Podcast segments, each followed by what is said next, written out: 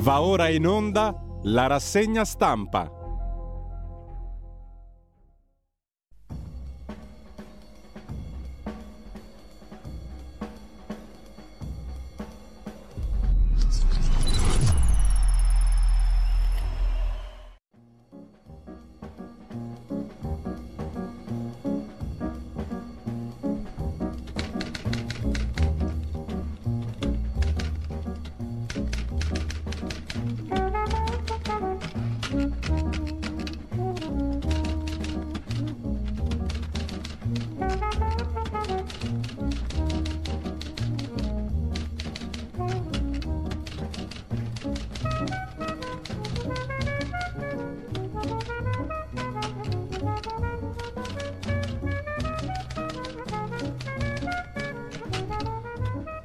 Cordiale buongiorno a tutte le ascoltatrici e a tutti gli ascoltatori da Giulio Cainarca. Ben trovati all'appuntamento con la rassegna stampa. Sono le 7.31, venerdì 26 agosto, radiolibertà.net. Partite da lì, non ve ne pentirete. Forse sì, ma comunque è la vita. radiolibertà.net. C'è anche il modo per sostenere la radio, volendo. Intanto subito l'agenzia ANSA, apertura sul gas, come gran parte dei quotidiani, come vedremo tra poco, l'allarme delle imprese, il governo studia le misure, la borsa di Amsterdam, il prezzo della materia prima è salito a livelli stratosferici, già lo era. Kulieba, ministro degli esteri ucraino, secondo titolo dell'ANSA di stamani, profondamente delusi dalle parole del Papa, sono gli ucraini nelle parole del ministro degli esteri. Lo ha riferito l'ambasciata ucraina presso il Vaticano. Kiev ha convocato il nunzio apostolico per il Papa a proposito delle frasi di Papa Francesco su Diughina, la figlia di Dugin, la povera ragazza saltata per aria, ha detto Papa Francesco, per esprimere il disappunto dell'Ucraina. Dopo le parole del Papa, il terzo titolo ci porta appunto in Ucraina Allarme a Zaporizia, la centrale staccata dalla rete per la prima volta in 40 anni, poi l'impianto occupato viene riconnesso. Dice il presidente ucraino Zelensky, Mosca ha portato l'Europa sull'orlo di un disastro nucleare. Venendo all'Italia, Emma Bonino lancia il suo slogan Non sono Giorgia, sono Emma, mentre Di Maio, a proposito di Ucraina, è a Kiev. Ha visto Zelensky, l'Italia non vi abbandona, ha detto il ministro degli esteri al presidente ucraino che ha inaugurato la serie delle magliette nere dopo quelle verdi. Gli ucraini difendono anche la nostra libertà, dice il ministro degli esteri italiano. Giorgia Meloni rassicura sui conti pubblici, non li metteremo a rischio, la legge di bilancio sarà entro i parametri richiesti dal pilota automatico, insomma. Difesa, interesse nazionale, ma senza distruggere l'Unione Europea. Non vogliamo lasciare l'Europa né fare cose pazze, ha detto la leader di Fratelli d'Italia. Dice Enrico Letta, la scelta è fra noi e Meloni Salvini. Gli elettori forse non lo sapevano. PIL statunitense che cala dello 0,6%, meno delle attese ma è recessione. E poi una questione vedremo variamente commentata, il Financial Times ha parlato di fondi speculativi, hedge fund, all'attacco del debito italiano perché via Draghi arriva la speculazione, più grande posizione ribassista dal 2008, circa 39 miliardi di scommesse al ribasso o contro l'Italia. Uccide la ex a Bologna, la ministra Cartabia manda gli accertamenti sul tribunale, sui magistrati, poi dati Covid che risale, come ci informano diversi organi di stampa, in particolare la stampa di Torino, come vedremo. Ondate di calore sempre più frequenti nei prossimi decenni, prepariamoci, quest'anno abbiamo fatto un bel training e dall'Istituto Superiore di Sanità le sei misure per il rientro a scuola dell'infanzia. In un tweet rilanciate le indicazioni operative pubblicate il 12 agosto. Chiara Ferragni contro Meloni sull'aborto e primo embrione sintetico di topo con un cuore che batte, un laboratorio vivente per capire il fallimento di alcune gravidanze e studiare malattie senza testa animali. Lo vediamo meglio dopo. Incidente stradale in Molise, muore l'attrice Paola Cerimele e torna il caldo al nord, mentre migliora il tempo al sud, scrive l'agenzia ANSA. Dall'agenzia AGI invece andiamo pienamente nel clima delle elezioni del 25 settembre, i sondaggi danno un vantaggio incolmabile al centrodestra. La supermedia AGI U-Trend lascia presagire, scrive l'agenzia Italia, una vittoria a valanga nei collegi uninominali per il centrodestra e la certezza quasi matematica di una maggioranza assoluta dei seggi sia alla Camera che al Senato, sotto la quota del 3% sia impegno civico di Di Maio e Tabacci che Italexit di Paragone, che non ce la farebbe a superare la soglia di sbarramento. A proposito di elezioni, vi segnalo subito una doppia paginata della stampa di Torino da Mirafiori, il reportage di Paolo Griseri. La fabbrica che vira a destra. Fuori dallo stabilimento simbolo di Torino gli operai si schierano con Giorgia Meloni. Il grande timore sono le pensioni. Lei vuole quota 41. Il PD difende la legge Fornero. Dicono gli operai di Mirafiori, un tempo era tabù parlare di democrazia cristiana o movimento sociale italiano. Ora tutti si vergognano di nominare la sinistra. Luigi, operaio Mirafiori, 57 anni, ho cominciato a lavorare a 20 anni, oggi sarei in pensione già da due. Sa di chi è la colpa? Della Fornero. Mi ha regalato altri 7 anni di lavoro in linea. Perché io dovrei votare quelli lì? Michele, 56 anni, dobbiamo votare i partiti che impediscono alla Fiat di andare via. Meloni ha detto che metterà una fideiussione obbligatoria per impedirlo. Armando, 51 anni, votare Letta? Siamo matti? Vuole l'obbligo scolastico fino a 19 anni. Non sono stati capaci a creare i posti di lavoro e allora ci lasciano i figli a casa. Così la stampa, che intervista poi il sindacalista storico Giorgio Airaudo, i lavoratori di Mirafiori sono attratti dalla destra, non mi stupisce. La sinistra è divisa e litigiosa, gli operai sono stati abbandonati. Quella fabbrica è uno specchio fedele della società, ma più che le nuove pulsioni mi preoccupa la disaffezione al voto, dice Airaudo. A proposito di campagna elettorale, da prima comunicazione, prima online, la campagna elettorale si fa appunto più online che in tv. Forte polarizzazione, in esclusiva per prima comunicazione, SenseMakers e GECA, fornitore ufficiale dell'autorità per le comunicazioni LAGCOM sul monitoraggio televisivo per la par condicio, hanno analizzato la campagna elettorale periodo 3-20 agosto. I leader politici sui social e in tv. La campagna elettorale per le politiche 2022 è il titolo dell'analisi realizzata per monitorare l'esposizione sul mezzo televisivo e sulle principali piattaforme di social network dei personaggi politico-istituzionali durante la campagna elettorale. Alla consolidata rilevazione delle apparizioni in tv è stato affiancato il monitoraggio delle piattaforme di social network, nella convinzione che queste ultime ormai siano fonte primaria per la formazione del consenso politico e per comprendere l'interazione tra i due mezzi nelle dinamiche del dibattito elettorale.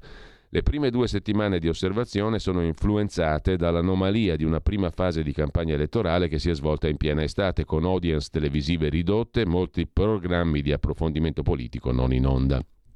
Dal confronto tra classifiche televisive e social, in base al numero di interazioni, emerge che nel periodo 3-20 agosto le prime tre posizioni sono diverse. Nel ranking televisivo spiccano Calenda, Berlusconi e Letta, e invece in quelle dei social Salvini, Meloni e Conte, con l'emergere di figure tradizionalmente attive sui social, come Paragone e Di Battista. Altra differenza rilevante è la forte polarizzazione delle interazioni social con i primi tre posti saldamente occupati da Salvini, Meloni e Conte, tutti gli altri molto distaccati.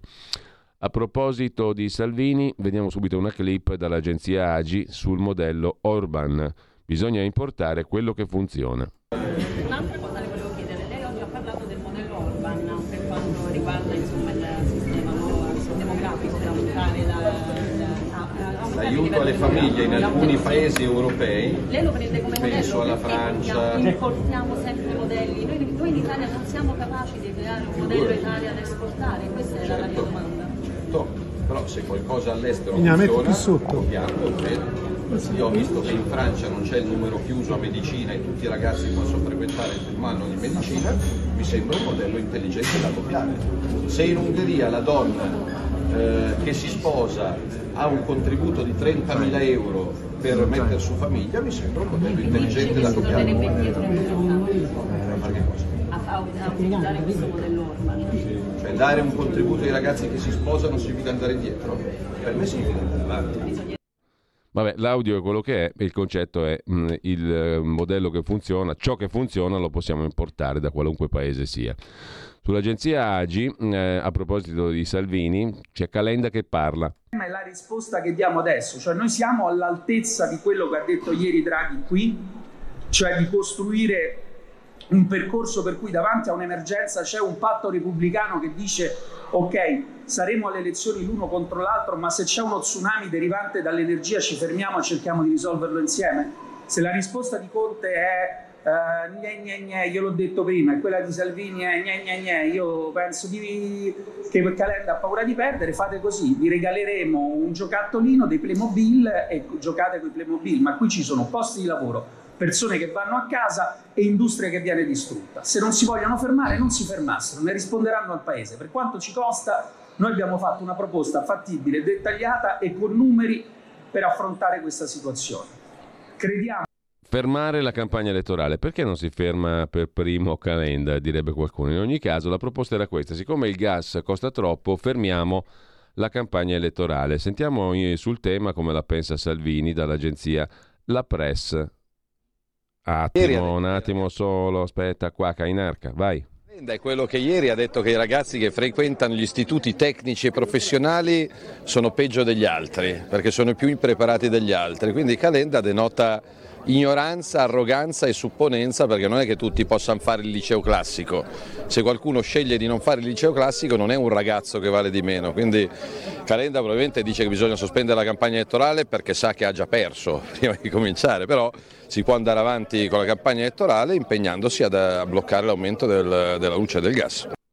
Sempre dall'agenzia La Press sul gas le parole di Salvini, sì, anche qui un attimo solo che le recuperiamo l'Europa che deve muoversi, eh? quindi speriamo che l'Europa imponga questo benedetto tetto alle aziende, intanto però non possiamo aspettare mesi che a Bruxelles si sveglino, cosa possiamo fare noi? Aumentare l'estrazione del gas, aumentare la produzione, liberare tutti gli impianti che sono bloccati dalla burocrazia in mare, su terra, rigassificatori, impianti eolici, fotovoltaici, riavviare la ricerca sul nucleare pulito e sicuro di ultima generazione perché è l'unico modo con cui si possono abbattere in futuro le bollette della luce e del gas e fare tutto il possibile perché la guerra finisca, perché una parte dell'aumento ovviamente dipende anche dal, dall'invasione russa in Ucraina, quindi eh, se Bruxelles interviene domani mattina mettendo un prezzo al tetto del gas, bene, ma se a Bruxelles anche in questo caso non si muovono, l'Italia non può aspettare, le famiglie non possono aspettare, quindi ad esempio se fossi nel Presidente del Consiglio io convocherei oggi a Roma Eni,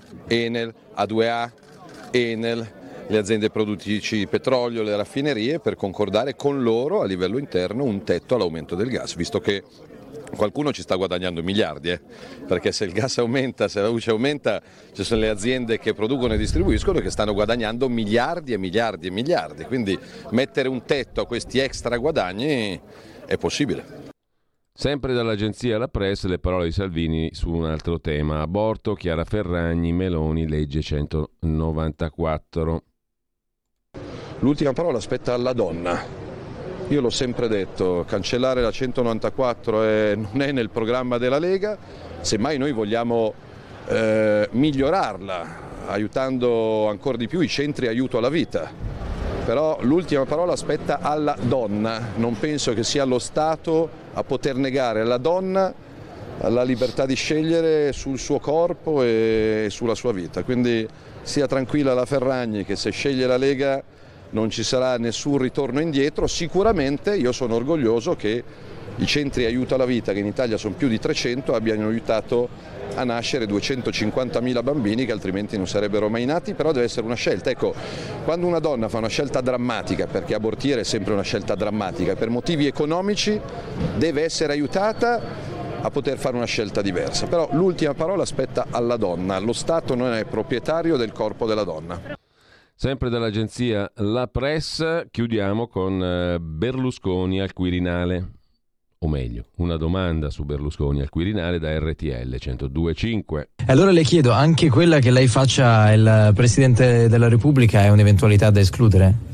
Sì, ma assolutamente non, non, non posso in questo momento darmi da fare se non per aiutare il mio paese a garantire la nostra libertà, a garantire la nostra incolumità, a proteggere i nostri beni, a proteggere eh, le nostre famiglie. Cambiamo ancora argomento, Presidente, sulla questione confronti in tv, se ne sta parlando molto nelle ultime ore. Eh, è giusto un confronto Letta-Meloni, che è poi appunto quello che sembra configurarsi a Gicon permettendo, o dovrebbe essere invece esteso a tutti? Non mi sono interessato delle diverse formule adottate dai conduttori, è un problema questo che non mi appassiona e lo risolveranno l'autorità garante delle comunicazioni ed eventualmente la commissione di vigilanza.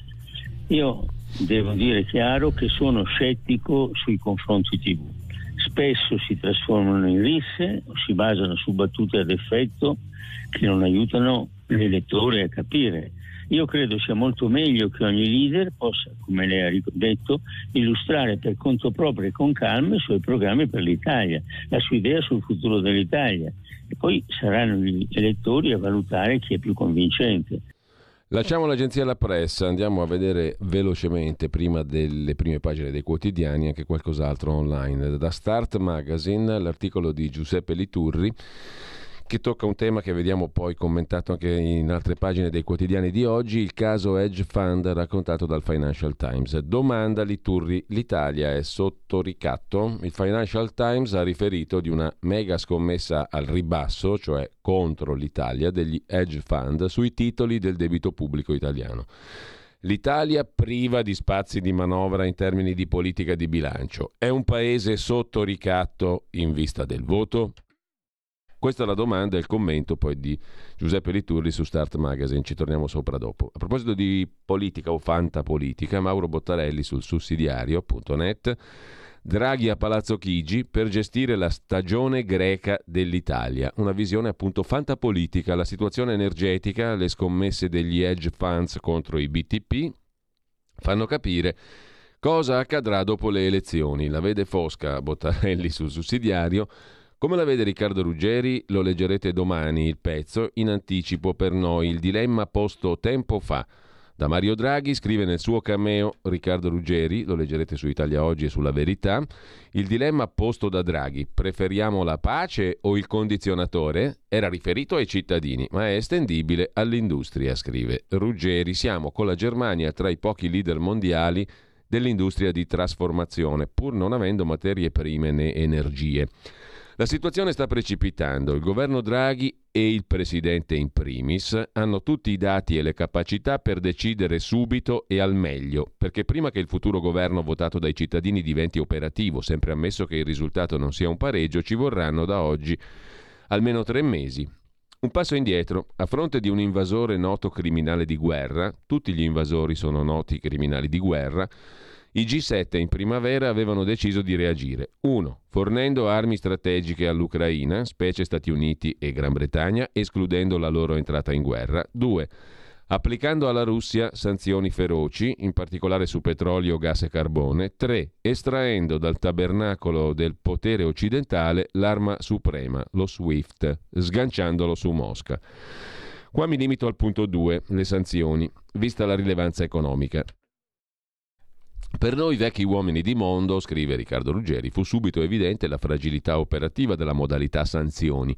Nel momento stesso in cui si sfilarono i paesi rappresentanti l'80% dell'umanità, Cina e India in testa, malgrado le minacce personali di Joe Biden, fu facile profetizzare un festival mondiale delle triangolazioni che altro non è che lucrare differenziali ai danni degli attori in gioco, facendo fallire la decisione iniziale. Il prezzo cominciò subito a salire. Ci chiedemmo, il mercato non crede alle capacità europee di imporre sanzioni? Le sanzioni furono somministrate per ben sei volte. Le sanzioni hanno efficacia, prosegue Ruggeri, solo se le modalità di applicazione la loro traduzione in pratica, insomma, sono studiate da menti raffinate, articolate e esenti da qualsiasi componente emozionale.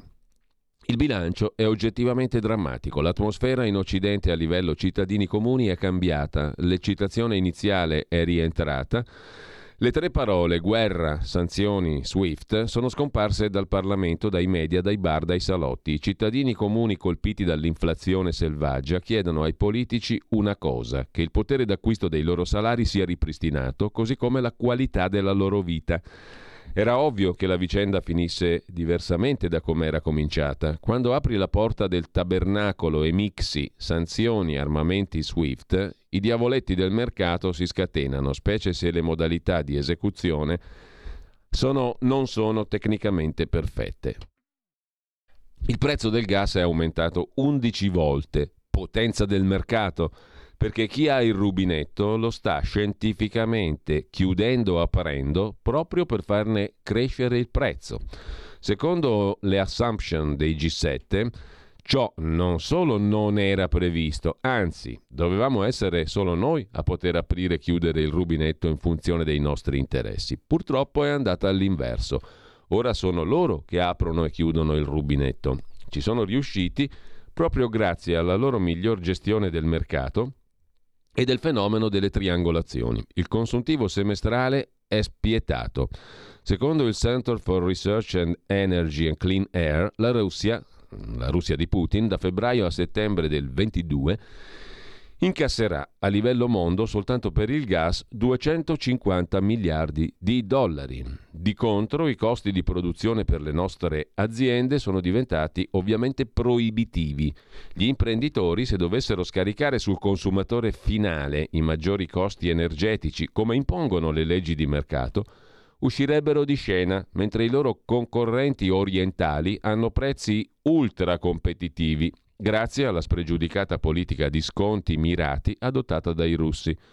Il tessuto industriale italiano conclude Riccardo Ruggeri, una delle più importanti realtà dei business di trasformazione al mondo, il tessuto industriale italiano potrebbe collassare e così quello tedesco. Per la prima volta gli interessi vitali degli Stati Uniti paiono disallineati con quelli della Germania e i nostri. Perfino un liberale tedesco, Wolfgang Kubicki, vicepresidente del Bundestag, pronuncia l'improbabile. Ha chiesto al governo di aprire subito il tubo Nord Stream 2. Al contempo la Polonia chiede di smantellarlo. Che fare? Il dilemma, per i tedeschi e per noi, è chiaro, scrive Riccardo Ruggeri. Se non superiamo questa tagliola energetica, cessiamo di essere i leader mondiali della manifattura. Ripeto, la situazione sta precipitando, per fortuna abbiamo ancora operativo il governo Draghi. Così Ruggeri. Prima di andare ai quotidiani, da asianews.it vi segnalo invece un pezzo di Vladimir Rosansky che dà una notizia che non trovate oggi da nessuna parte. A Mosca ha pubblicato una preghiera per la pace, quella di Papa Francesco, un cattolico russo è finito sotto processo. Konstantin Jankauskas, deputato del quartiere Ziugino, dovrà comparire in aula il 26 agosto, oggi, per aver pubblicato sul suo profilo Facebook la supplica di Papa Francesco nel giorno della consacrazione alla Madonna di Russia e Ucraina. È finito in tribunale alla sbarra per discredito delle forze armate. Attivo in politica da tempo, in passato ha avuto contatti con un movimento vicino a Navalny ed è stato arrestato più volte. Il patriarca Kirill intanto non andrà in Kazakistan, salta l'incontro con Papa Francesco. Torniamo brevemente però a quella notizia che abbiamo visto prima sull'ANSA, primo embrione sintetico di topo con un cuore che batte. È stato ottenuto il primo embrione sintetico di topo che ha raggiunto lo sviluppo record di 8 giorni e mezzo con cervello e cuore battente. È un laboratorio vivente questo topo per capire il fallimento di alcune gravidanze e studiare malattie senza test su animali. Sono in corso esperimenti analoghi per ottenere embrioni umani, per studiare fenomeni eticamente impossibili da osservare negli embrioni naturali e per ottenere organi per i trapianti.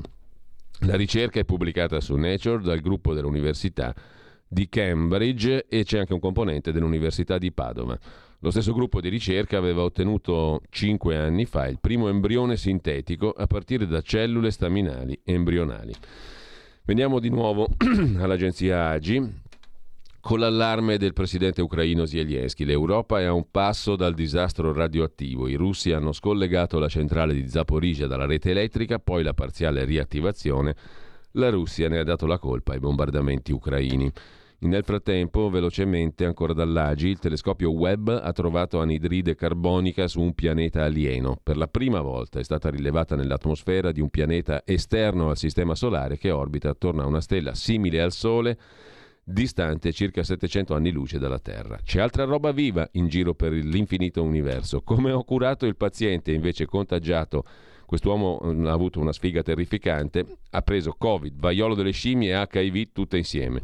Parla l'infettivologo Arturo Montinieri che ha in cura questo 36enne di Catania, rientrato dalla Spagna con sintomi gravi. Covid, vaiolo scimmie, HIV.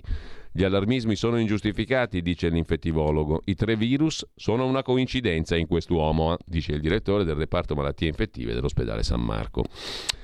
Nel frattempo andiamo velocemente a Hong Kong, siamo di nuovo su asianews.it. Senza giuria i processi a Jimmy Lai e 47 attivisti pro democrazia. Viva la Cina! Il dibattimento per il magnate cattolico, fondatore del quotidiano Apple Daily, in cella da 20 mesi, Jimmy Lai, comincerà il primo dicembre. Il giudizio sarà affidato a un collegio di tre giudici appositamente nominati, facendo cadere un cardine delle tutele giuridiche del sistema locale di Hong Kong. Lei ha annunciato che si dichiarerà innocente rispetto alle accuse di sedizione e cospirazione con forze straniere per le quali rischia il carcere a vita.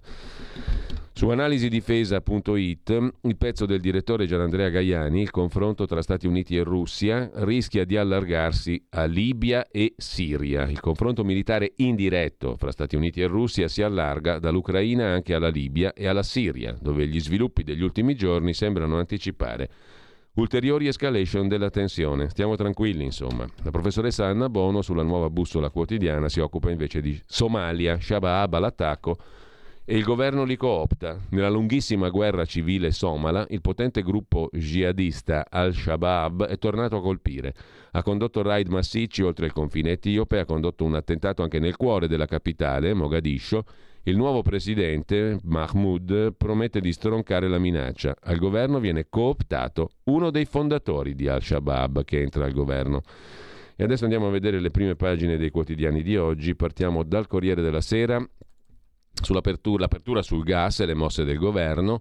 Costi mai così alti, in bilico 120.000 aziende, dice la Confcommercio il governo pensa a un nuovo decreto e chiede all'Europa di fissare un tetto al prezzo del gas. Calenda propone di fermare la campagna elettorale per il costo esagerato del gas. L'Europa fissi un tetto, chiede appunto Draghi. Parla Bonomi, vedremo meglio poi l'intervista a pagina 3 di Federico Fubini al presidente della Confindustria italiana. Non è solo colpa della guerra Russia-Ucraina, è un anno che l'energia è un problema.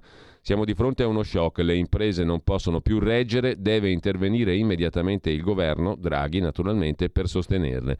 A rischio produttività e occupazione. Nel frattempo Giorgia Meloni assicura sui conti pubblici nessun rischio se vinciamo noi. Lupi, il pontiere maratoneta e l'identikit il ritratto di oggi, Maurizio Lupi, centrista, centrodestra e poi ancora in prima pagina un ragazzino che vola, Mac, un ragazzino nato in Inghilterra, cresciuto in Belgio, pilota da record da soli 17 anni, festeggia un primato, è il pilota più giovane di sempre ad aver fatto il giro del mondo, record che ha strappato peraltro a sua sorella.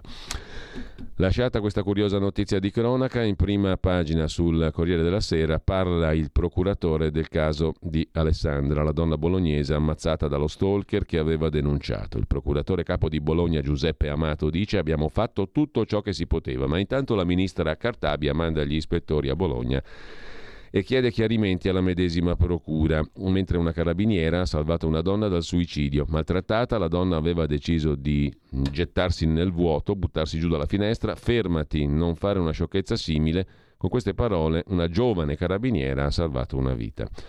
Si chiude con le corna, tradimenti, la scelta difficile di restare. Hillary Clinton ha avuto coraggio a perdonare il suo Bill, Sveva Casati Modignani invece dice io non lo rifarei, non perdonerei chi mi ha messo le corna. Con questo tema chiudiamo la prima pagina del Corriere della Sera, anzi c'è la storia di Luca, autistico, romagnolo, l'abbiamo vista ieri, 18 anni, corre veloce, è un bravo atleta negli 800 e nei 1500 già oro vuole le Paralimpiadi, ma ha un quoziente intellettivo troppo alto, escluso perché pur autistico è troppo intelligente. Lasciamo con ciò la prima pagina del Corriere della Sera, andiamo velocemente a vedere gli altri quotidiani della nostra edicola.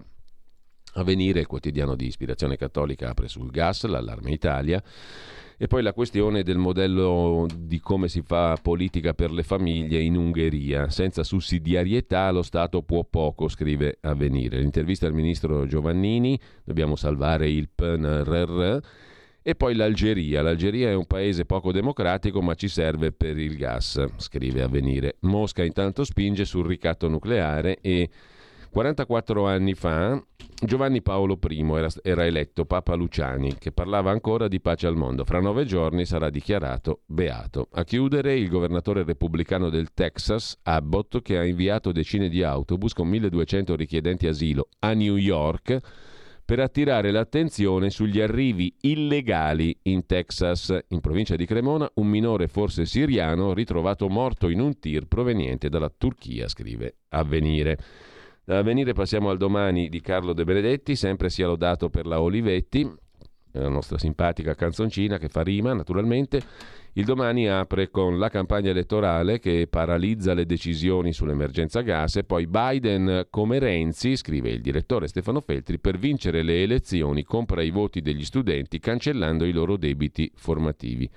La curiosa notiziola è affrontata a pagina 6 del domani, Biden come Renzi, per vincere le elezioni il prezzo è sempre quello giusto, cancellazione del debito degli studenti. Come Renzi, con gli 80 euro alle europee del 14, il presidente americano cerca di salvare le elezioni di medio termine di novembre con un aiuto da 300 miliardi agli studenti. Con ciò lasciamo la prima pagina del domani, andiamo a vedere il fatto quotidiano di Marco Travaglio. Titolo principale è dedicato agli sciacalli che speculano sul nostro debito. È l'eredità di Draghi. Il Financial Times ha parlato di speculazioni contro l'Italia, ma partirono già a fine 2020. Con Draghi l'Italia è più debole, scrive il quotidiano di Marco Travaglio. Più dell'incertezza da voto influiscono la dipendenza da Mosca e i tassi di interesse in rialzo. Convenienze parallele tra Mario Draghi e Giorgia Meloni, lui è garante oggi per un incarico domani. C'è da sottolineare, scrive il Fatto Quotidiano, che Fratelli d'Italia Giorgia Meloni continuano a osannare Mario Draghi. Osservatorio INPS sulla precarietà, boom di lavoratori stagionali, più 60% rispetto al 2021. Altro che lavoratori seduti sul divano, scrive il Fatto. Che poi torna sul caso Ruberti, le chat, ma l'articolo lo vedremo dopo e la pace di Bergoglio ignorata dal meeting. Il meeting di Comunione e Liberazione ignora Papa Francesco, mentre Mario Draghi ci riprova e nomina Scaroni per le Olimpiadi.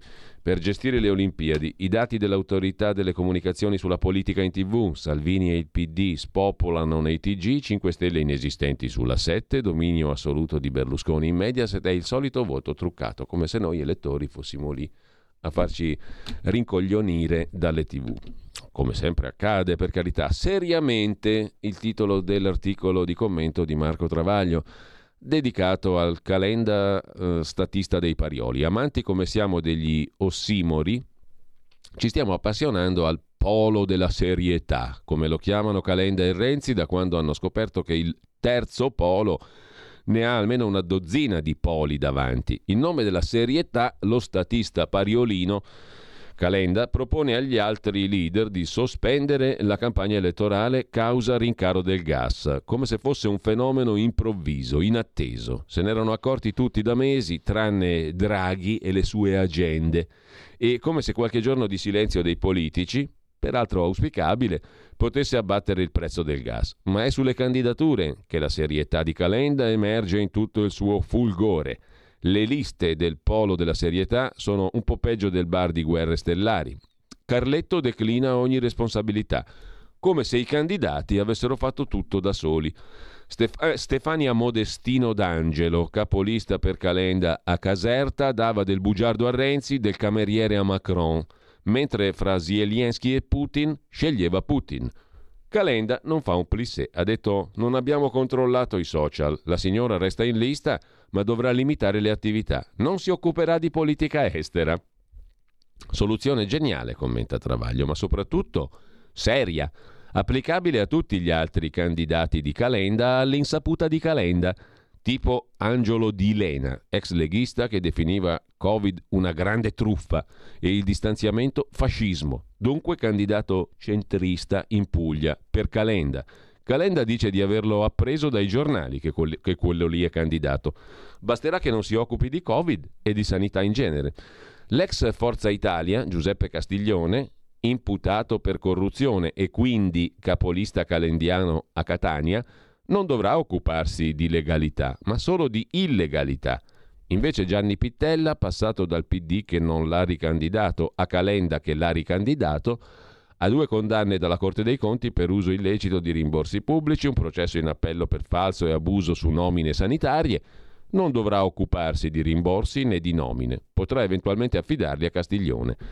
La capolista in Molise, Giuseppina Occhio Nero, imputata per falso con l'accusa di aver fatto entrare in carcere un radicale che portava messaggi ai boss, non dovrà occuparsi di galere, almeno finché le galere non si occuperanno di lei.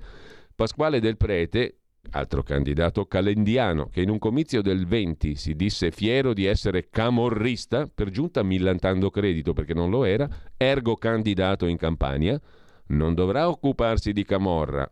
Volendo potrà dirsi fiero di essere indranghetista o mafioso. E così per l'Irami conclude Travaglio, si arriverà a Calenda che dovrà evitare di occuparsi di politica, non essendovi all'evidenza portato. Però potrà sempre tentare con l'agricoltura, la pastorizia, la catena di montaggio. Hai visto mai? Con ciò lasciamo la prima pagina del Fatto Quotidiano, andiamo a vedere il foglio. Dal foglio così en passant abbiamo da segnalare l'agenda Scaroni, Draghi ha scelto il suo alter ego sportivo per salvare le Olimpiadi.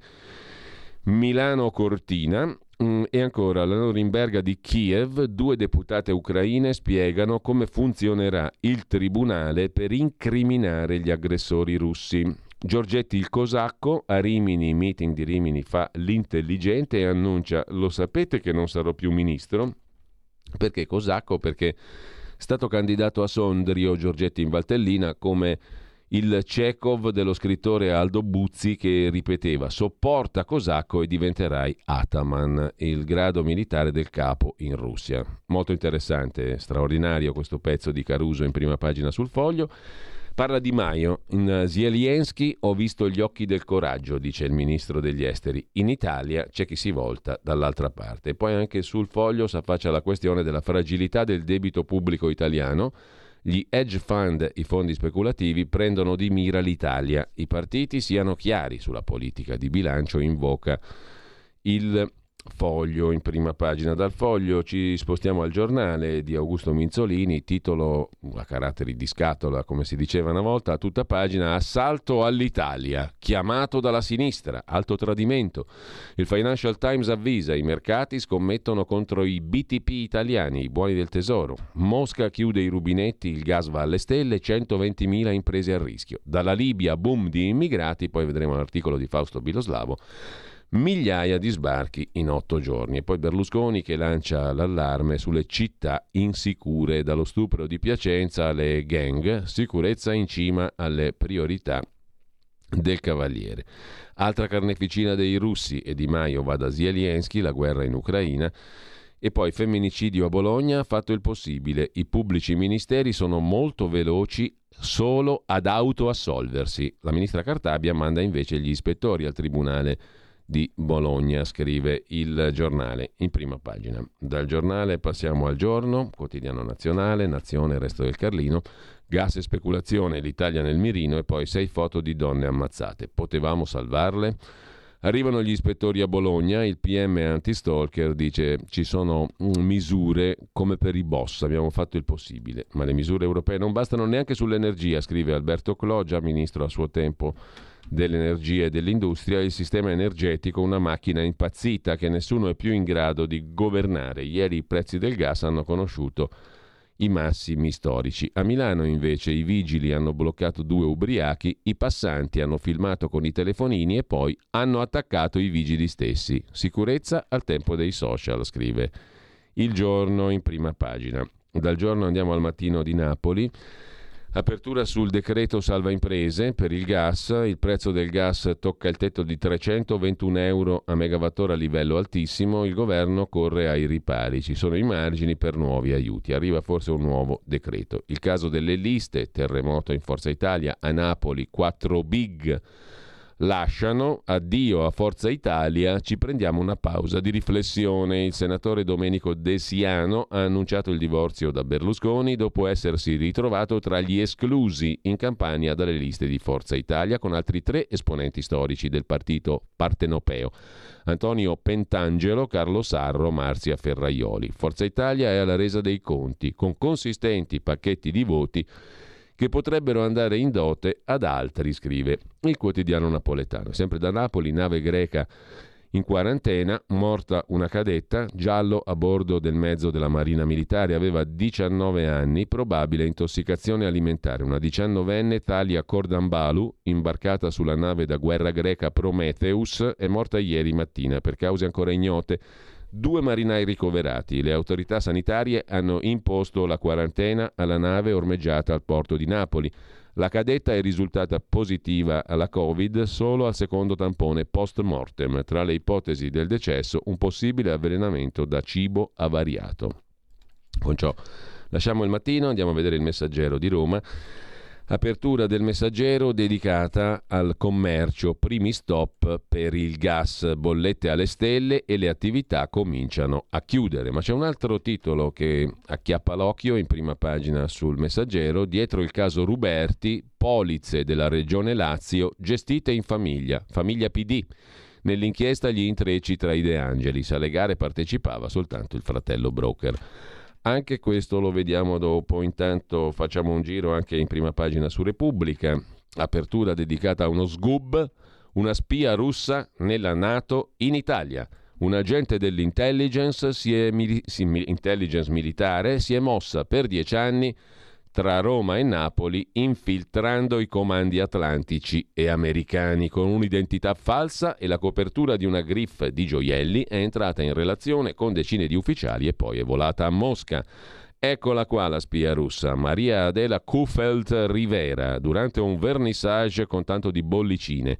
Il vero nome è Olga Kolobova, lo sgub di Repubblica. Il dossier, un terzo dei diplomatici del Cremlino nel nostro paese sono 007, un'inchiesta esclusiva non è solo di Repubblica lo SGUB, ma anche di Bellingcat, Der Spiegel e The Insider, che hanno ricostruito la missione segreta, durata dieci anni, di una donna con falsa identità.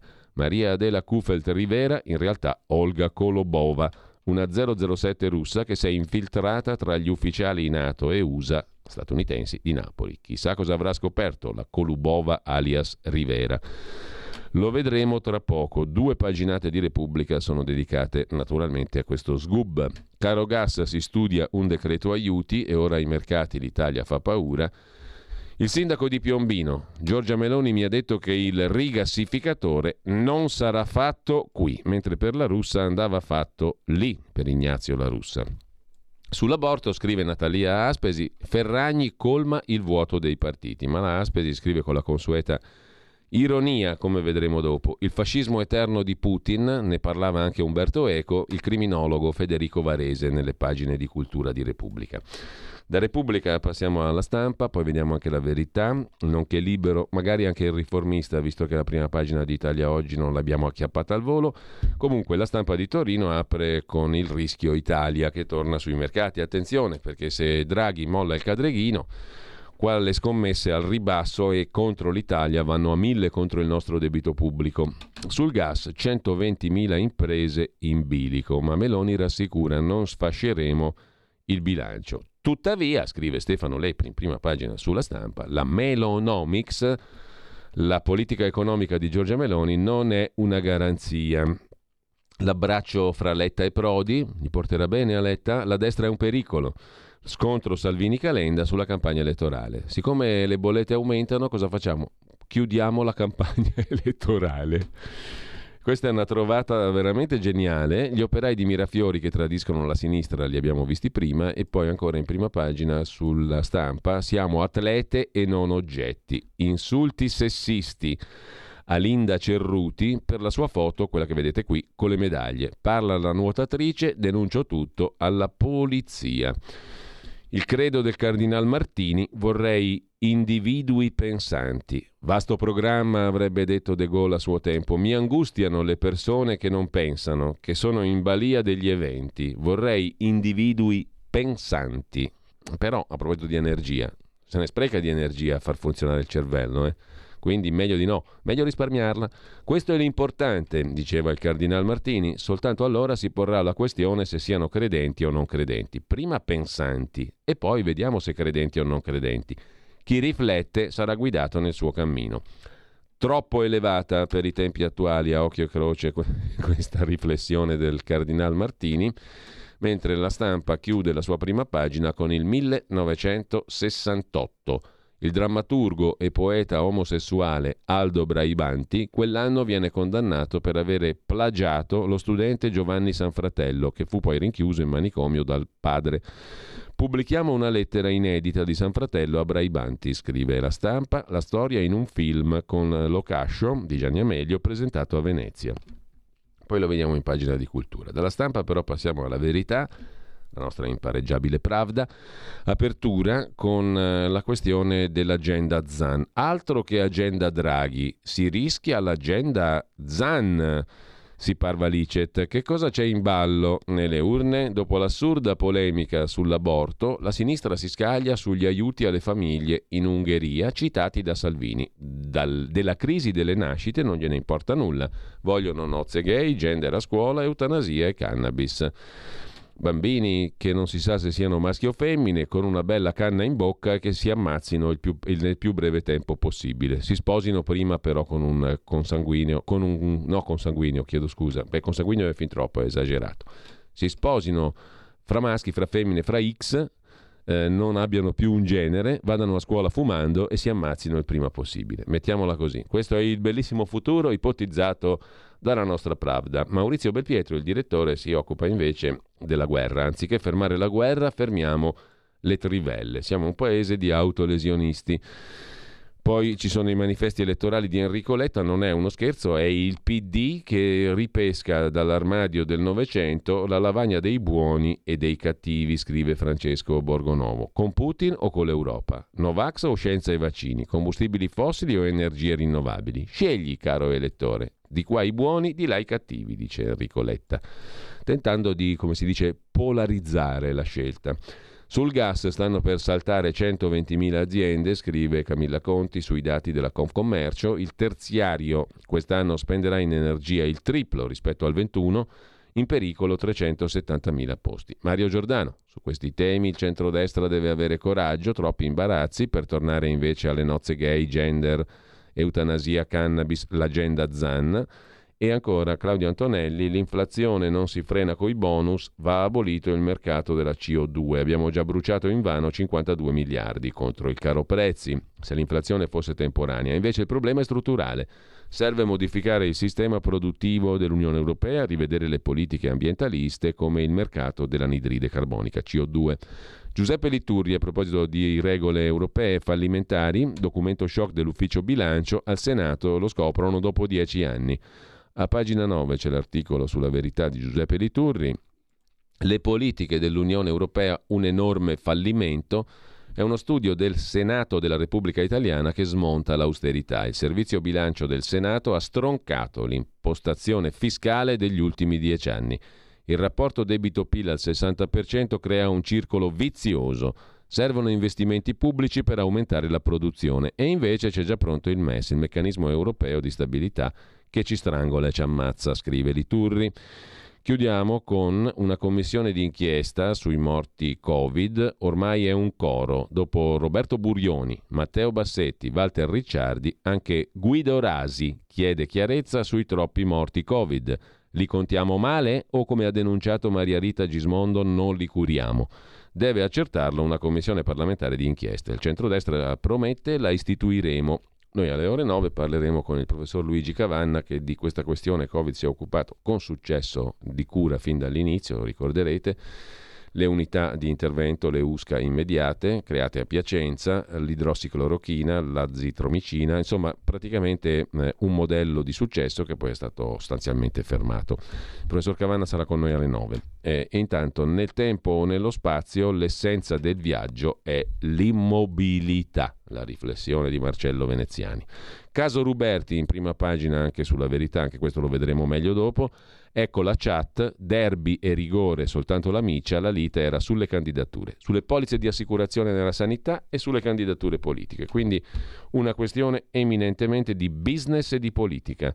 Andiamo a vedere anche Libero, prima pagina di Libero, i terroristi del gas la bomba delle bollette, il nuovo record dei prezzi dell'energia, aziende in ginocchio e il Financial Times spara. L'Italia è sotto attacco degli speculatori a causa dell'addio di Mario Draghi. Dovevamo tenerci Draghi per sempre per essere tranquilli. Ma i numeri smentiscono il Financial Times, ci rassicura Libero. Calenda propone di fermare la campagna elettorale, commenta Salvini, Calenda sa che perde. Intervista a Paolo Mieli, ecco cosa condiziona Letta, nel PD comandano ancora i valori della rivoluzione russa, niente po' po' di meno, dice lo storico e giornalista Paolo Mieli. A Pietro Senaldi, a pagina 7, c'è l'intervista all'ottimo Mieli che non sbaglia mai. Non è Letta il vero capo del PD. Eh, la vera anima del PD è antisionista, anti-americana, ancora legata agli ideali della rivoluzione d'ottobre, niente meno.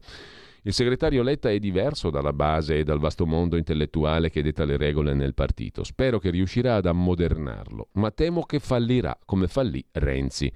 Caso Ruberti, frasi come inginocchiati o ti sparo sembrano copiate da Suburra, dice Mieli.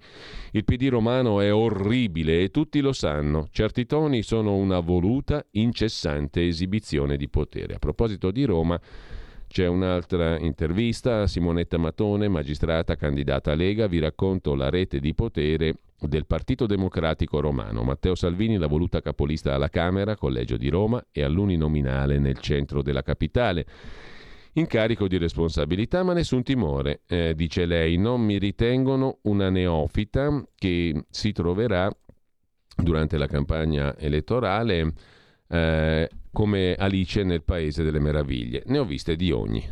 Ecco la rete di potere della sinistra romana. Nella capitale, dice la magistrata, c'è un sistema dai mille tentacoli, tra clientele e intrallazzi. Il Carroccio è il partito più vicino agli ultimi. Io non sono un tecnico piombato dall'alto. Fondamentale è stato per me l'anno di palestra in Consiglio Comunale a Roma, esercizio utilissimo considerato lo sfacelo della giunta Gualtieri. Il centrodestra schiera magistrati, progressisti e innovatori. Gli altri partiti schierano ancora fior di forcaioli, dice la dottoressa Matone capogruppo della Lega in Campidoglio, già sostituto procuratore generale presso la Corte d'Appello di Roma, ex procuratore al Tribunale per i minorenni. È uno dei volti nuovi che la Lega presenta alle politiche. La scelta dei tecnici nella Lega è stata meditata, dice la dottoressa Matone, perché essere tecnico non basta. Sono sempre stata convinta che questi siano stati la sciagura del governo Monti. Bisogna saper unire la capacità con una discreta vocazione politica. E io non sono piombata dall'alto.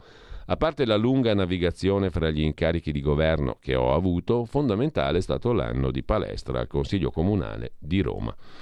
E poi la, la, Lega schiera i magistrati progressisti, dice la dottoressa Matone su Libero. Libero dove torniamo, giusto per concludere dalla prima pagina, un pezzo di Pietro Senaldi, l'intervista di Senaldi a Mieri l'abbiamo vista, quella Simonetta Matone pure, c'è anche la partigiana Alba che dice Giorgia bravissima, speriamo che sia femmina, seppure la Parietti tifa Meloni. Alessandro Giuli si occupa di Alba Parietti che dice speriamo che sia femmina la Presidente del Consiglio, mentre il Ministro Speranza racconta Gianluca Veneziani è bocciato anche dalla Crusca per la lingua italiana. I documenti del Ministero della Salute sono Incomprensibili, scrive Libero. Andiamo a vedere anche il quotidiano di Sicilia, programmi elettorali visti da sud, fumose le strategie per il mezzogiorno, poco meridione nei piani delle coalizioni che non indicano come raggiungere gli obiettivi. Ma c'è un altro tema in prima pagina sul quotidiano di Sicilia, le reti Colabrodo, ammessi cinque progetti siciliani, soltanto uno verrà finanziato subito dal Ministero, l'ennesima debacle siciliana.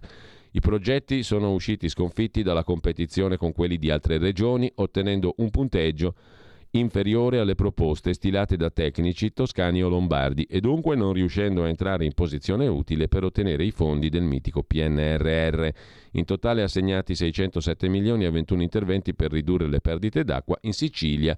Soltanto 17 milioni per Messina per quanto riguarda le reti d'acqua colabrodo. Il water gap, il divario infrastrutturale tra nord e sud per quanto riguarda per quanto riguarda l'acqua, la gestione degli acquedotti, è destinato a crescere ancora, scrive il quotidiano di Sicilia in prima pagina. A pagina 2 poi c'è un focus del quotidiano di Sicilia sulle regionali. In Sicilia la Lega punta su turismo e sanità. Il capogruppo dell'UDC all'Assemblea regionale siciliana Locurto ha deciso di ricandidarsi per uno scranno a Palazzo dei Normanni tra le fila di Lega Prima l'Italia. Sono pronta, dice Eleonora Locurto, ad affrontare questa campagna elettorale, abbattere le liste d'attesa, migliorare l'offerta e le prestazioni sanitarie e poi, in tema di turismo, programmazione culturale, pulizia e sicurezza. Mm, andiamo a vedere velocissimamente anche la prima pagina del riformista di Piero Sansonetti. Se si abolisce l'appello dell'accusa, 700 magistrati saranno costretti a cambiare lavoro se passasse la legge sull'inappellabilità delle sentenze di assoluzione. E adesso diamo un'occhiata rapida da qui alle 8.30 a ciò che vedremo meglio dopo, dopo la pausa delle 8.30. L'intervista sul Corriere della Sera di Federico Fubini al presidente della Confindustria Carlo Bonomi Shock energetico, dice Bonomi, le imprese non reggono, il governo intervenga al più presto per sostenerle. In autunno problemi per i redditi e il potere d'acquisto delle famiglie. Il nostro grido di dolore un po' ignorato. I costi sono decuplicati, dieci volte in più, dice Bonomi. Il razionamento è uno scenario per il quale non si deve eh, essere impreparati. Elettricità, il prezzo va sganciato da quello del gas, il 60% dell'energia elettrica non è prodotta dal gas. Mentre sul giornale Fausto Biloslavo si occupa di un'altra questione, arriva la bomba profughi dalla Libia. Verso le elezioni, nodo immigrazione, in una settimana 2400 sbarchi dalla Libia, le rotte della Cirenaica di Haftar, l'uomo di Putin. E ancora tra i temi di primo piano sulla verità di oggi, um, il tema della famiglia, di come aiutare la famiglia, il modello Ungheria evocato da Salvini, meno tasse, mutui agevolati, congedi parentali e questo l'inferno, fra virgolette, scrive la verità, l'inferno pro famiglia di Orban. Il PD, la stampa di sinistra, trasecolano perché contro la denatalità Salvini propone il modello Ungheria. È un paese che investe il 6,2% del prodotto interno lordo per genitori, figli, nonni, asili e facilita l'acquisto di abitazioni e di auto. Le norme di Budapest sono buone. Dov'è lo scandalo? Il piano per le famiglie del governo ungherese, lanciato nel 2019, prevede, per fare un esempio, esenzione a vita dalla tassa sui redditi per le donne che partoriscono e si prendono cura di almeno quattro figli. Per le donne under 40 che si sposano per la prima volta è previsto un prestito a interessi ridotti di 31.500 euro. Un terzo del debito verrà estinto alla nascita del secondo figlio. Gli interessi verranno cancellati alla nascita del terzogenito. Peraltro, esenzione a vita della tassa sui redditi per le donne che si prendono cura di almeno quattro figli. Programma di prestiti per le famiglie con almeno due bambini per comprare casa. Dopo la nascita del secondogenito il governo assegnerà 3.150 euro come aiuto per il mutuo. Dopo il terzo bambino 12.580. Per ogni nuovo nato un assegno di 3.000 euro.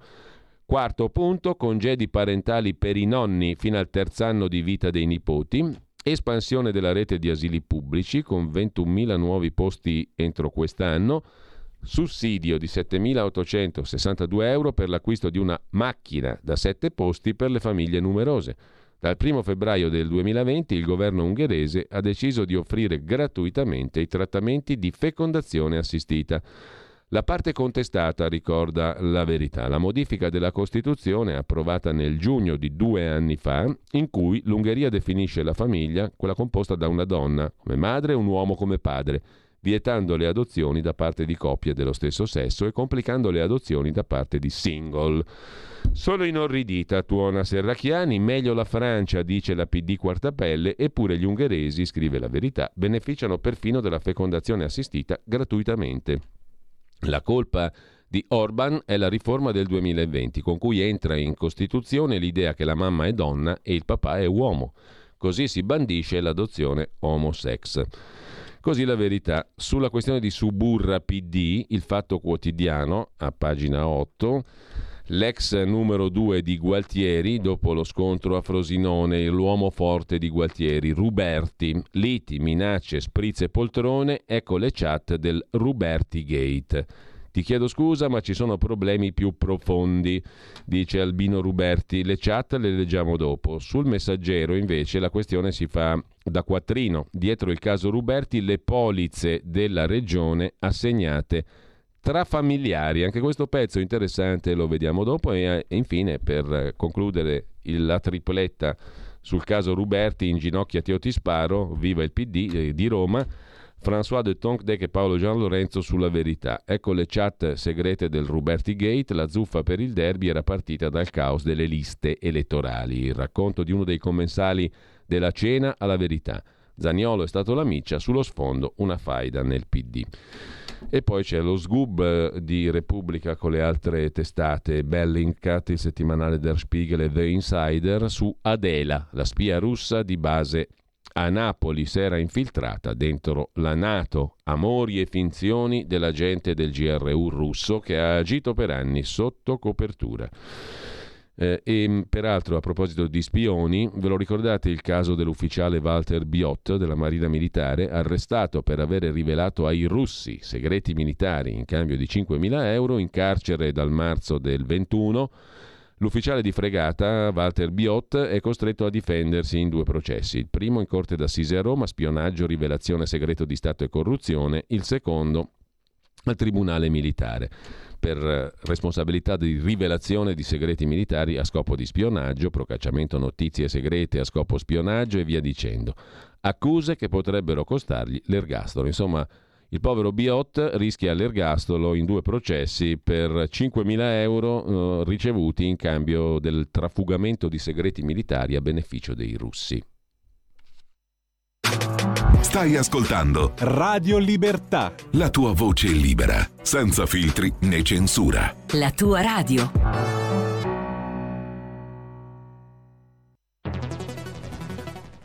La radio è sempre di più ovunque. Io la radio la ascolto in auto con tutti i nuovi programmi, perché ho la radio DAB. E tu? Io al lavoro ascolto la radio dal mio computer. E tu? Io a casa l'ascolto dalla mia TV. E tu? Io l'ascolto dal mio telefonino, con Radio Player, l'app delle radio italiane. E tu? Io la radio l'ascolto con lo smart speaker. Oggi 35 milioni di italiani ascoltano la radio così. E tu? La radio, ovunque, sempre di più. Anche Radio Libertà è su Radio Player Italia.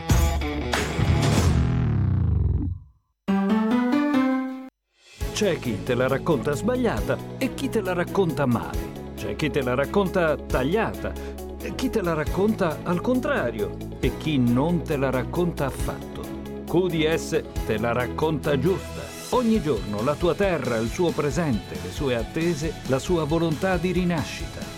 Leggi, abbonati, scegli il quotidiano di Sicilia. L'informazione giusta per crescere insieme.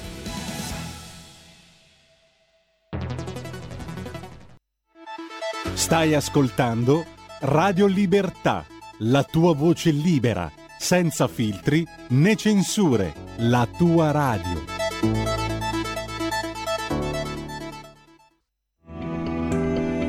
Il meteo.it presenta le previsioni del giorno. Moderata alta pressione sull'Italia, non così forte da impedire dei guasti del tempo nel corso della giornata. Al mattino il sole dominerà comunque la scena un po' su tutto il territorio nazionale, splendendo in cieli in genere sereni o poco nuvolosi.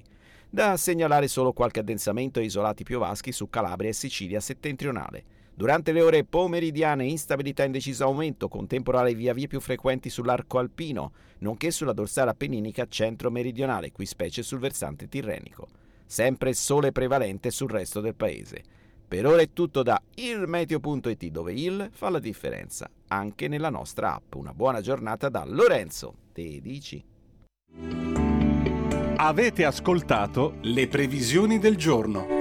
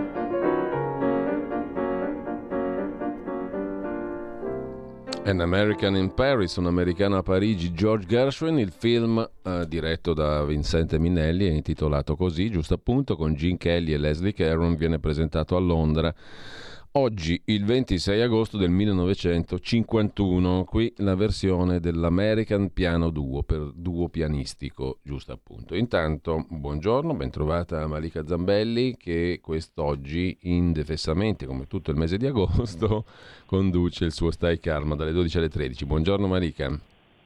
Buongiorno Giulio, ciao a tutti. Allora, Scusate, di... non mi sono fermata. Eh, esatto, mai, già mai fermarsi e nemmeno oggi. Di che cosa ti occupi quest'oggi? Allora, oggi parlo di, del Triangolo delle Bermuda, che tutti conosciamo come una delle zone più misteriose della Terra, che è un'area dell'Oceano Atlantico compresa tra la Florida, Porto Rico e appunto l'arcipelago delle Bermuda che viene anche eh, ribattezzato Triangolo del Diavolo proprio perché qui sono sparite negli anni molte navi, molti aerei in circostanze misteriose. È il luogo dove si trovano i candidati alle prossime politiche. esatto, ci risucchiano e ci fanno sparire così. Infatti la cosa più, più strana di questa zona è proprio che gli studiosi non sanno spiegarsi il motivo per cui queste navi, questi aerei spariscano senza la- lasciare traccia, oppure vengono ritrovati i relitti ma non vengono ritrovate le persone all'interno eh, o i resti de- delle persone chiaramente. Poi esistono anche delle testimonianze di chi si è salvato attraversando questa zona dell'Oceano Atlantico e che racconta di essersi trovato in una nebbiolina strana che sembrava volerli trattenere, poi gli strumenti di bordo in quella zona non funzionano, sembrano impazzire, quindi insomma ci sono tanti, tanti dubbi attorno a questo, a questo luogo misterioso del mondo e oggi cercheremo di parlarne Molto bene, interessante, anche perché è nella memoria di tutti, no? lo conoscono tutti. Quindi eh sì, cercheremo di saperne di più. Grazie a Malika Zambelli alle 12, dalle 12 alle 13. A più tardi allora, sì. Malika. Buona mattina. Mm, grazie, grazie mille Giulio, vi aspetto alle 12. Tra le tante altre cose di oggi, dalle 13 alle 15 con Potere al Popolo, Semi Varin si, chiama, si parla di Pontida e alle 14.30 la rubrica Quelli dello Sport con Felice Mariani e Giovanni Galli, lo storico portiere della nazionale del Milan lo ricordano tutti. Alle 10.35 Capitaneria di Porto parte 1, eh, si parte dal Tar Ligure che ha detto che gli agricoltori possono sparare ai cinghiali per proteggere i loro campi. Plauso immediato di alcune organizzazioni di categoria, se ne parla con Luigi Chiarello, responsabile agricoltura di Italia Oggi. E l'avvocato Giovanna Suriano da Reggio Film Festival, Il mondo dei corti in riva allo stretto di Messina e molto altro. Capitaneria di Porto ha una parte seconda in serata dalle 18.05. Si parla di candidature e di politiche con Riccardo Molinari, capogruppo della Lega alla Camera, insieme anche a Pier Vittorio Scimia che mh, condurrà insieme ad Antonino Danna la Capitaneria di Porto e da settembre vi terrà compagnia anche la domenica mattina dalle 8 alle 10 con la rassegna stampa e con un nuovo programma settimanale. Mentre non affronteremo solo il tema del caro gas durante Capitaneria di Porto parte 2, l'onorevole Lorenzo Viviani, la dirigente scolastica Elena Centemero, si parlerà di agricoltura e di scuola. Questi sono solo alcuni dei temi di oggi, il resto lo trovate sulla pagina Facebook di Radio Libertà. Intanto torniamo uh, alla rassegna stampa, il povero Walter Biot l'abbiamo visto, altro tema, lo straniero che salverà la sanità. Se riusciamo, se abbiamo tempo, ne parliamo poi con il professor Luigi Cavanna che sarà con noi a partire dalle ore 9. Mancano medici, scrive Carlo Valentini su Italia Oggi, pagina 9, e le ASL riarruolano all'estero. 500 cubani in Calabria, 250 ucraini altrove, 100 albanesi e via dicendo. Il presidente del Veneto Zaia chiede di abolire il numero chiuso alla facoltà di medicina. A Ravenna sono andati in missione in Albania, India e Tunisia. Hanno offerto viaggio, alloggio per due anni, appoggio per l'eventuale ricongiungimento familiare, corso di lingua, oltre all'assunzione a tempo indeterminato. In 35 medici albanesi hanno già scelto di trasferirsi a Ravenna. In Sardegna hanno scelto più tradizionalmente personale in affitto. Medici e infermieri li fornerà una società, MST Group, ma il conto è molto salato. La sanità insomma è messa male. Nel frattempo, scrive la stampa, attenzione perché il contagio da Covid riparte. Dopo cinque settimane in discesa tornano a crescere i casi. Preoccupano gli ultra sessantenni che non completano la loro protezione con la quarta, quinta, sesta, settima dose del vaccino. In Italia ancora 893.000 non vaccinati, quasi 2 milioni senza terza dose. Nessun piano chiaro per l'autunno-inverno. Intervista a Sergio Abrignani, direttore dell'Istituto Nazionale di Genetica Molecolare Invernizi e membro del Consiglio Superiore di Sanità. Il virus, dice l'immunologo, cambia mediamente ogni sei mesi. Quarta dose subito, senza aspettare le novità. I vaccini aggiornati arriveranno, ma potrebbero essere superati dalle varianti. Una rincorsa infinita. Non proteggersi significa continuare la scia dei morti, da 34.500 solo da gennaio. Vaiolo delle scimmie, poco pericoloso, la vera minaccia, i batteri antibiotico resistenti, dice Abrignani. Sul giornale invece l'altro tema che abbiamo già sfiorato più volte, l'attacco al debito italiano, il Financial Times riaccende l'allarme dai fondi speculativi, una scommessa al ribasso sui titoli di Stato a lungo termine italiani, i BTP dal 2008. La Meloni, non metteremo a rischio i conti, dice la Meloni. Cosa dice il Salvini? Cosa dice il Letta? Il Calenda? Il Renzi? Entro fine anno la BCE avrà in pancia il 42% dei titoli di Stato. Parla un analista finanziario, Antonio Tognoli, sul giornale c'è lo scudo dell'Europa e la speculazione perderà. Troppo esposti allo spread, Francia e Germania più forti anche grazie al nucleare. Il nuovo governo non sarà nemico di Bruxelles. Andrà tutto bene, Madama la Marchesa. Sulla stampa, intervistato Davide Serra, finanziere già amico di Renzi, i mercati stanno punendo la cacciata di Draghi e la destra imparerà la lezione. Questa crisi è più grave rispetto a quella del 2011. I populisti mentono. Una volta al governo, Fratelli d'Italia sarà più razionale, cioè si accomoda sulla seggiola del pilota automatico che guida lui, non Fratelli d'Italia, la Meloni, il Salvini, il Renzi, il Calenda o tutti questi qua. Il pilota automatico guida lui, un movimento del 10% sul debito che crea profitti per circa 250 miliardi, dice Davide Serra amministratore delegato del fondo Algebris Investments, contro l'inflazione le banche centrali hanno aspettato troppo, ma ora si vedranno i risultati. Insomma, i mercati stanno punendo chi ha voluto cacciare Draghi. La destra imparerà la lezione. Scrive Corrado Sforza Fogliani, un anziano ormai banchiere, ma anche per 25 anni presidente di Confedilizia, sul giornale è la campagna peggiore addirittura dai tempi di Cicerone, niente po' di meno. La campagna elettorale in corso sembra peggio di ogni altra precedente. Il livello è quello che è e sono in molti a pensare che al peggio non c'è fine, ma non è così. 60 anni prima di Cristo a Roma era anche peggio. Nel 62, dunque, Marco Tullio Cicerone si candidò al consolato, ad essere uno dei due supremi magistrati della Roma antica repubblicana. Suo fratello minore Quinto Tullio Cicerone gli scrisse allora una lunga lettera per dargli consigli su come condurre la campagna elettorale. Molti consigli sono scontati. Non andare mai in giro da solo nel foro, vai sempre insieme a qualcuno, meglio se con più persone, porta sempre con te un amico che conosca molta gente e che ti dica il nome di chi incroci o ti avvicina, così, così che tu possa abbracciarlo e far finta di conoscerlo. Ah, carissimo, se qualcuno ti saluta e ti promette il voto, fai finta di credergli anche se sai che non voterà per te le promesse falle, ma sempre generiche, così che non realizzate non ti possano essere rimproverate. Se ti chiedono una cosa impossibile, non dire comunque mai di no, e così via. Nil sub sole novum, niente di nuovo sotto il sole. Fino a un certo punto, però, nella Roma antica, scrive Corrado Sforza Fogliani sul giornale, si andava ben al di là degli insulti odierni. Veniva considerato normale compiere e consigliare anche pubblicamente reati veri e propri pur di vincere. Intanto, infatti, Quinto Tullio mette subito per iscritto a suo fratello, il cicerone più famoso, di non preoccuparsi assolutamente che si arrabbi una persona alla quale avrà mentito per ragioni elettorali. Peggio per lui e poi che cerchi, Marco Tullio, il fratello famoso, di denigrare gli avversari, così che sorgano più sospetti possibili nei loro confronti. Sospetti di lussuria in specie o di sperperi. Allora quest'ultima accusa era ancora pericolosa, oggi conta più niente. Nessuno se ne preoccupa più, tantomeno la Guardia di Finanza, che una volta invece ci guardava.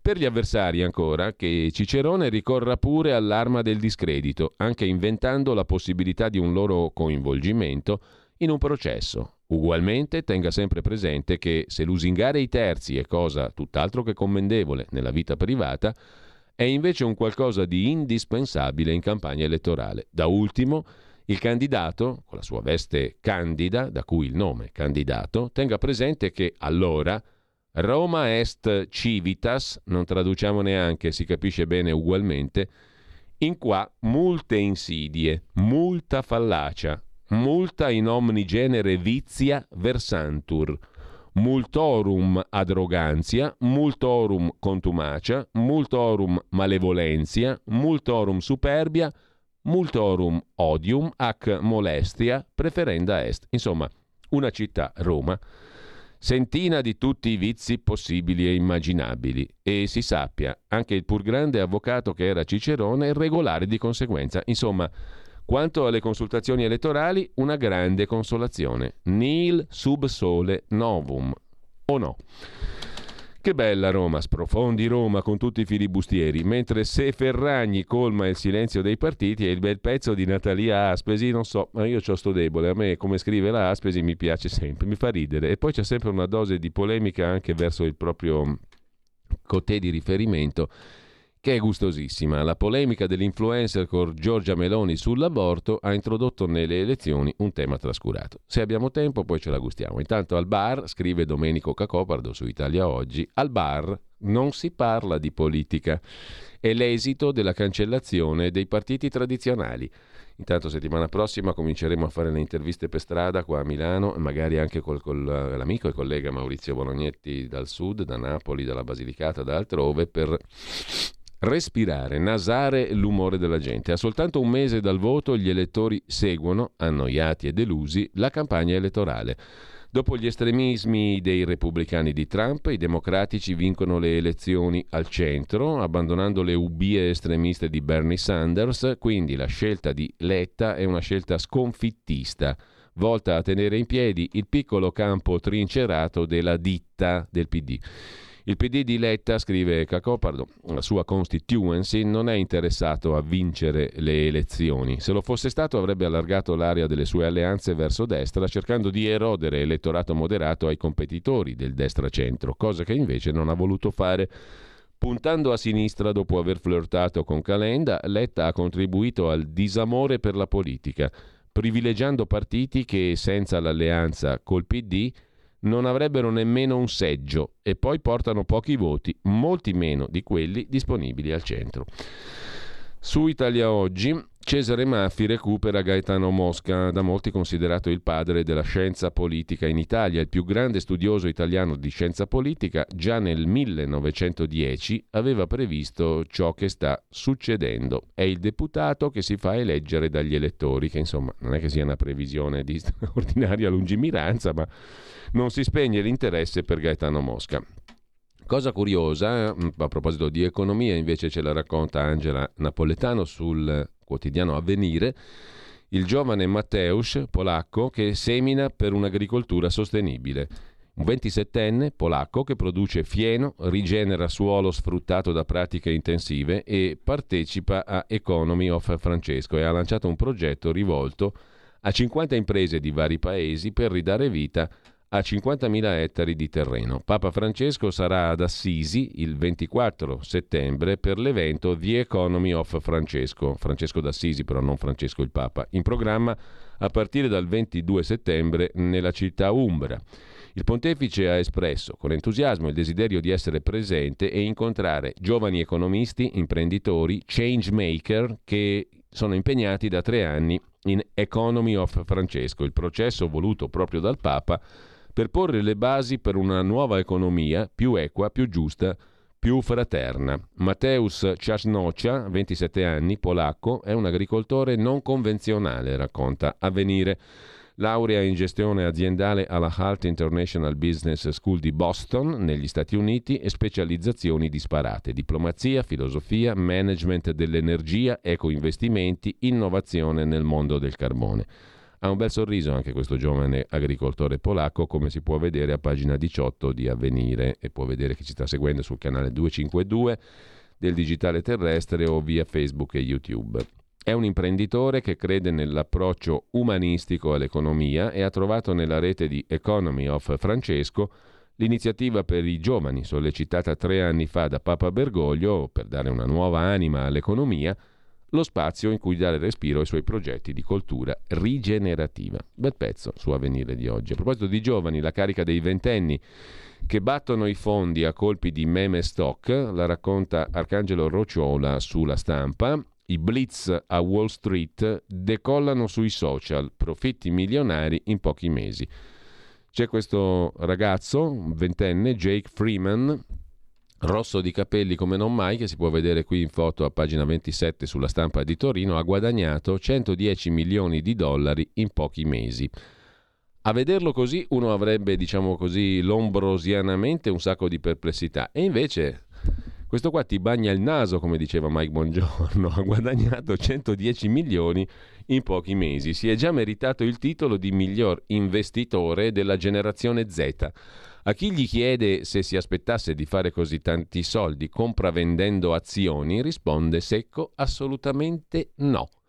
Eppure Jake Freeman, cognome che insomma suona bene, anche uomo libero, 20 anni, è riuscito a guadagnare 110 milioni di euro in una manciata di mesi, ripagando la fiducia di chi tra amici e parenti gli ha garantito i fondi necessari per iniziare la sua scalata. Non è che partiva male, eh? 27 milioni e mezzo di dollari aveva raccolto all'inizio. C'aveva amici facoltosi il ragazzino. Imprecisato il numero di persone, ma se la cerchia non dovesse essere troppo larga, si tratta di portafogli di buona disponibilità. Freeman, studente di matematica e economia all'Università della California, ha raccontato la sua avventura di investitore di Wall Street al Financial Times. Intanto a proposito di giovani, è un po' meno giovane, ma è giovane comunque, Alessandro Verri, responsabile dei giovani leghisti della Lombardia, se ne occupa oggi libero. Ce ne occuperemo anche noi perché ci collegheremo con lui e con loro, anzi, con i giovani. in tour col camper per un'Italia migliore.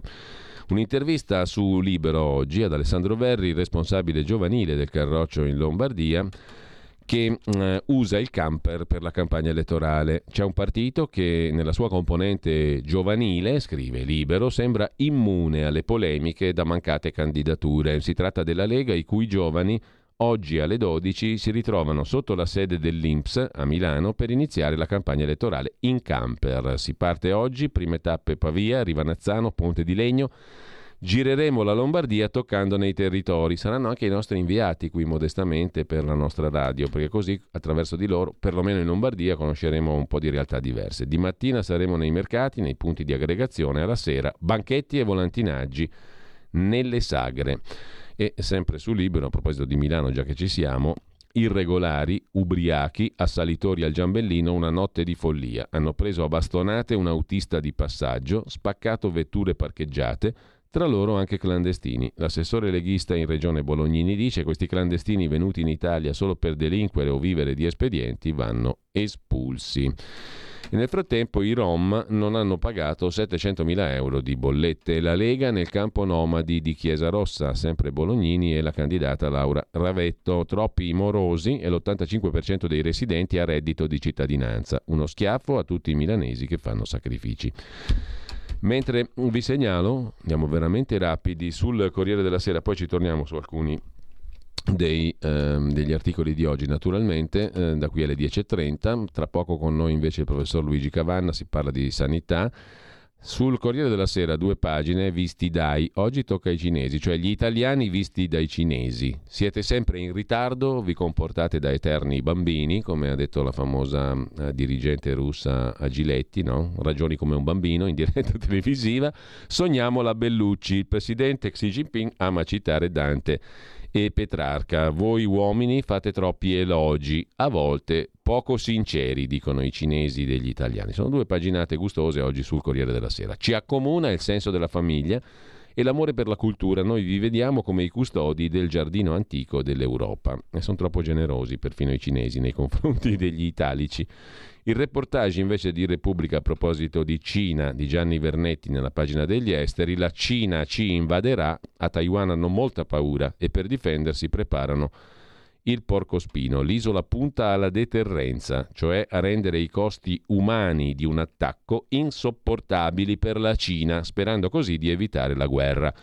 A Taipei a Taiwan, Formosa, che dir si voglia, si prevede che Pechino attaccherà entro il 2027 al massimo. Le spese militari salgono del 13% per creare una difesa territoriale in stile ucraina. Se si guarda la cartina, Taiwan è proprio lì, a uno sputacchio dalla Cina.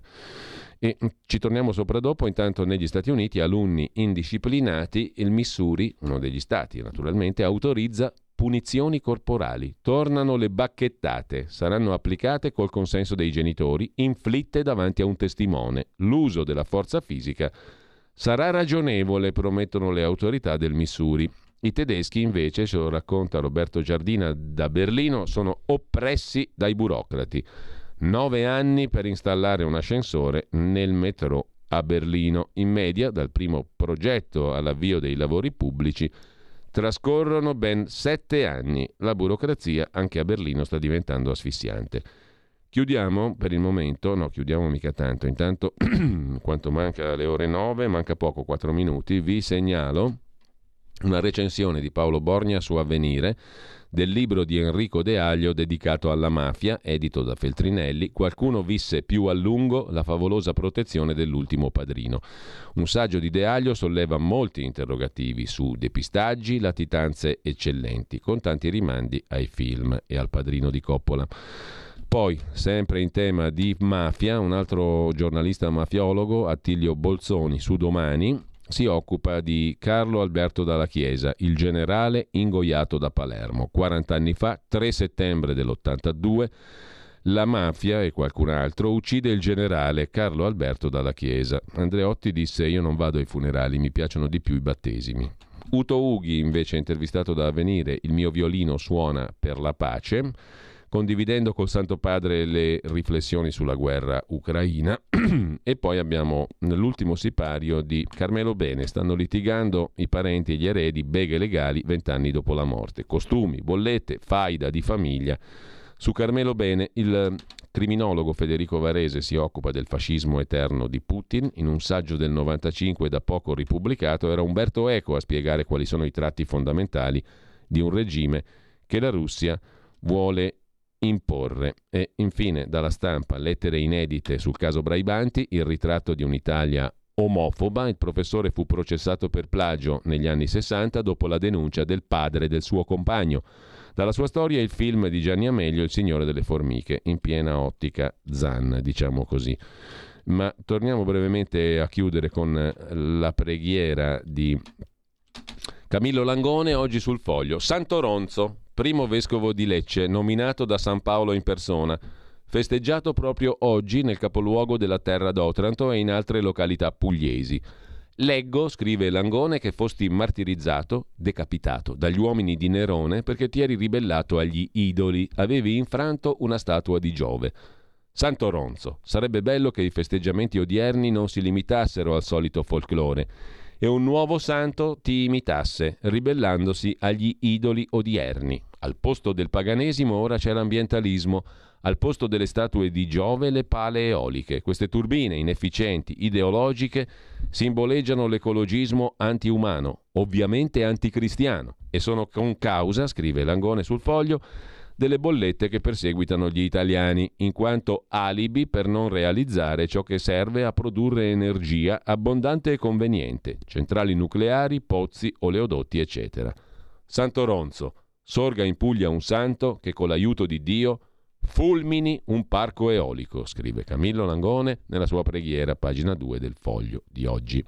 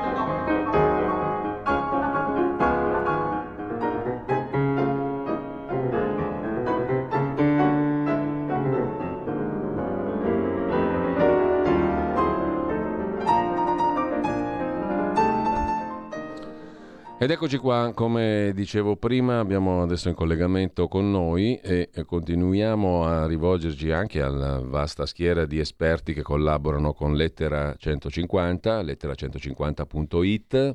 150 è scritto in numero per chi dovesse consultarla via internet, il sito mm, dell'associazione promossa dal professor Giuseppe Valditara che ha raccolto tante mm, personalità, tanti esperti di diversi settori e che propone temi di riflessione che vanno un po' oltre alle polemiche della campagna elettorale o alle polemiche politiche consuete, un luogo di approfondimento e di dibattito che può anche servire appunto per orientarsi su alcuni dei temi che comunque inevitabilmente poi faranno parte e fanno parte, stanno facendo parte anche della campagna elettorale o forse ne fanno parte troppo poco come Qualcuno ha osservato in questi giorni a proposito dell'argomento di cui parleremo quest'oggi con il professor Luigi Cavanna, primario di oncoematologia all'ospedale di Piacenza, ma anche un altro ruolo importante del quale parleremo tra poco e che è di nuovo con noi, lo vedo già collegato, abbiamo parlato con lui in un paio di occasioni a partire dall'inizio della vicenda Covid.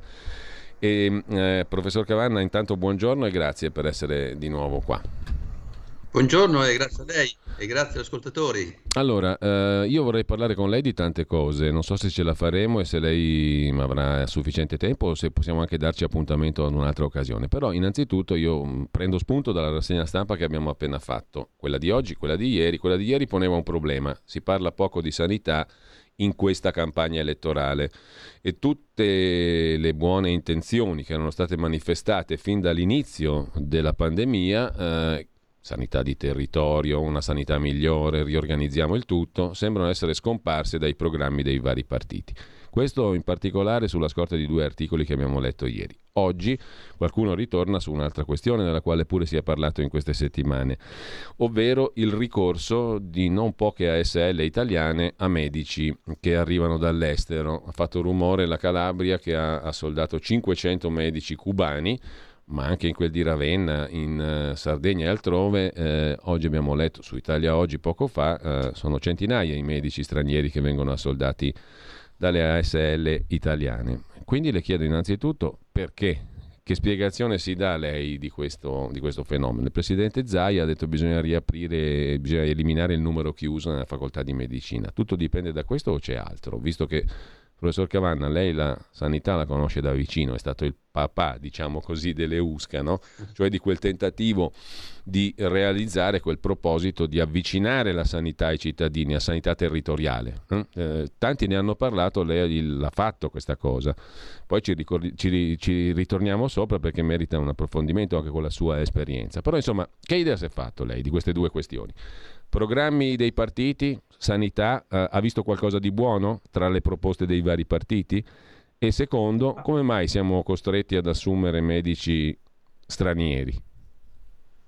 Ma io credo che eh, il tema sanità sia un tema da un lato rilevante, è importante perché mh, capita ad ognuno di noi di aver bisogno per poco o purtroppo per tanto di sanità, cioè per cose modeste, lievi o per cose molto importanti. Tuttavia il tema sanità non è sicuramente eh, il tema, posso dire, maggiormente rilevante nell'ambito, almeno di, per quanto ci appare attraverso i media, delle discussioni, disquisizioni dei principali eh, mm. partiti del nostro paese. Il perché forse sicuramente diciamo, le cause sono multifattoriali, la sanità ha sicuramente un costo notevole, alcune regioni sono in forte difficoltà nella gestione eh, proprio economica della sanità. E quindi forse varrebbe la pena, mancano ancora oramai un po' meno di un mese alle prossime elezioni, che si affrontasse, ma si affrontasse la tematica in modo pragmatico effettivamente, dice bene lei, la pandemia sembra quasi dimenticata, invece la pandemia è stata una tragedia, non solo dal punto di vista umano per le persone che non ci sono più e per la sofferenza delle loro famiglie, ma anche per la importante ricaduta economica. Molte persone sono rimaste senza lavoro. Lei, ha parlato, una... lei professore, ha parlato di sindemia, no? perché questo fenomeno ne implicava tanti altri, economici e sociali. Giustamente, esatto, esatto, proprio sindemia che è qualcosa di molto più ampio. Eh, però ecco, dato che il Covid rallenta almeno dal punto di vista clinico, diciamo, eh, poi le infezioni ci sono, ma dal punto di vista dell'impatto sugli ospedali sembra quasi così passare in secondo ordine. Ma questo sarebbe davvero um, da, da non, non deve passare in secondo ordine, ma non solo per rispetto per chi non c'è più, ma soprattutto per una gestione razionale della problematica che ha fatto emergere eh, la pandemia. Beh, non dimentichiamo tutte le patologie che hanno, dov- che hanno subito ritardi di diagnosi, ritardi di screening, segnatamente l'ambito di cui mi occupo, nell'ambito oncologico, sì, sì. quanti screening sono stati ritardati, quanti screening sono stati sospesi, ma per un tumore ritardare la diagnosi vuol dire togliere o ridurre di molto la possibilità di guarigione. Quindi detto questo, effettivamente sembra che sia qualcosa quasi di molto lontano, invece diciamo che l'emergenza è finita il 31 marzo di quest'anno, l'emergenza sanitaria, da un punto di vista, diciamo, eh, se vogliamo, normativo, ecco, ma da un punto di vista delle ricadute eh, sanitarie, economiche e sociali continua il dramma della pandemia, quindi andrebbe sicuramente eh, i partiti andre- eh, dovrebbero sicuramente farsi un carico, credo, maggiore della mm. problematica sanitaria. Professore, lei, lei, ha trovato qualcosa di buono, se esiste qualcosa di buono, tra le idee dei partiti per questa campagna elettorale? Cioè, lei ha, ha visto un programma, un'idea, ha detto, questa è una cosa buona, questa è una cosa giusta? Ma guardi, a me viene da dire che eh, il, pro, mm, il, programma che ho visto, io non voglio fare pubblicità per, ma si fa, si fa in fretta a capire di, di, chi è che lo sostiene maggiormente come, come eh, diciamo, eh, partito o come insieme di partiti, è l'attenzione a, ad una tematica di cui si, parla, si, è parlato molto, ma si è parlato senza concretizzarla, e, e cioè la sanità territoriale sì. o, o una nuova visione ospedale territorio, una nuova modalità organizzativa. Cioè, sembra quasi che il mondo dell'ospedale viva eh, nel suo mondo e il mondo del territorio viva nel suo mondo, ma il malato che viene ricoverato poi per fortuna viene dimesso e per fortuna continua la, la, la sua vita di lavoro, noto che riprende la sua la salute, ma spesso molte malattie sono malattie croniche. Pensiamo soltanto ai tumori che quando il tumore non guarisce, oggi con i farmaci che abbiamo a disposizione permette, si permette comunque una vita che dura negli anni, ma questa vita che dura negli anni è sul territorio, quindi sviluppare un'assistenza territoriale è sicuramente molto importante. Io credo che questa sia la tematica che così, che non dico che mi è piaciuta di più, non significa nulla sì, questo, sì, ma sì. che va incontro ad una eh, cerca ecco. di dare una risposta ad un problema più che reale. Ecco, tra l'altro, che Professor Cavanna, mi viene da dire che questa tematica, avvicinare la sanità al territorio e fare qualcosa di, di, di, concreto, diciamo da questo punto di vista, lei la incarna proprio perché se non sbaglio lei aveva definito l'uovo di Colombo, quello che qualcuno ha chiamato il modello Piacenza, eh, da lei incarnato insieme a tanti altri suoi colleghi ovviamente, perché non è che ha lavorato solo lei, ha lavorato in stretto raccordo con le ASL, con gli ospedali, con le, le farmacie ospedaliere, insomma il modello Piacenza lei l'ha definito l'uovo di Colombo e all'epoca si parlava di contrasto precoce e a domicilio, cioè andando nelle case dei pazienti alla Covid. E le unità um, speciali di continuità assistenziale, le famose USCA, erano nate proprio dalla sua esperienza, dalla sua riflessione, no? dalla vostra mi viene da dire, perché avete lavorato in equip.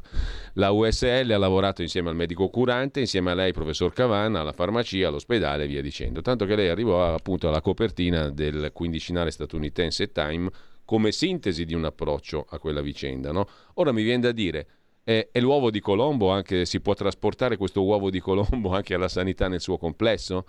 Visto che si parla di territorialità, l'ha ricordato lei, possiamo applicarla in senso lato, non solo per la vicenda Covid?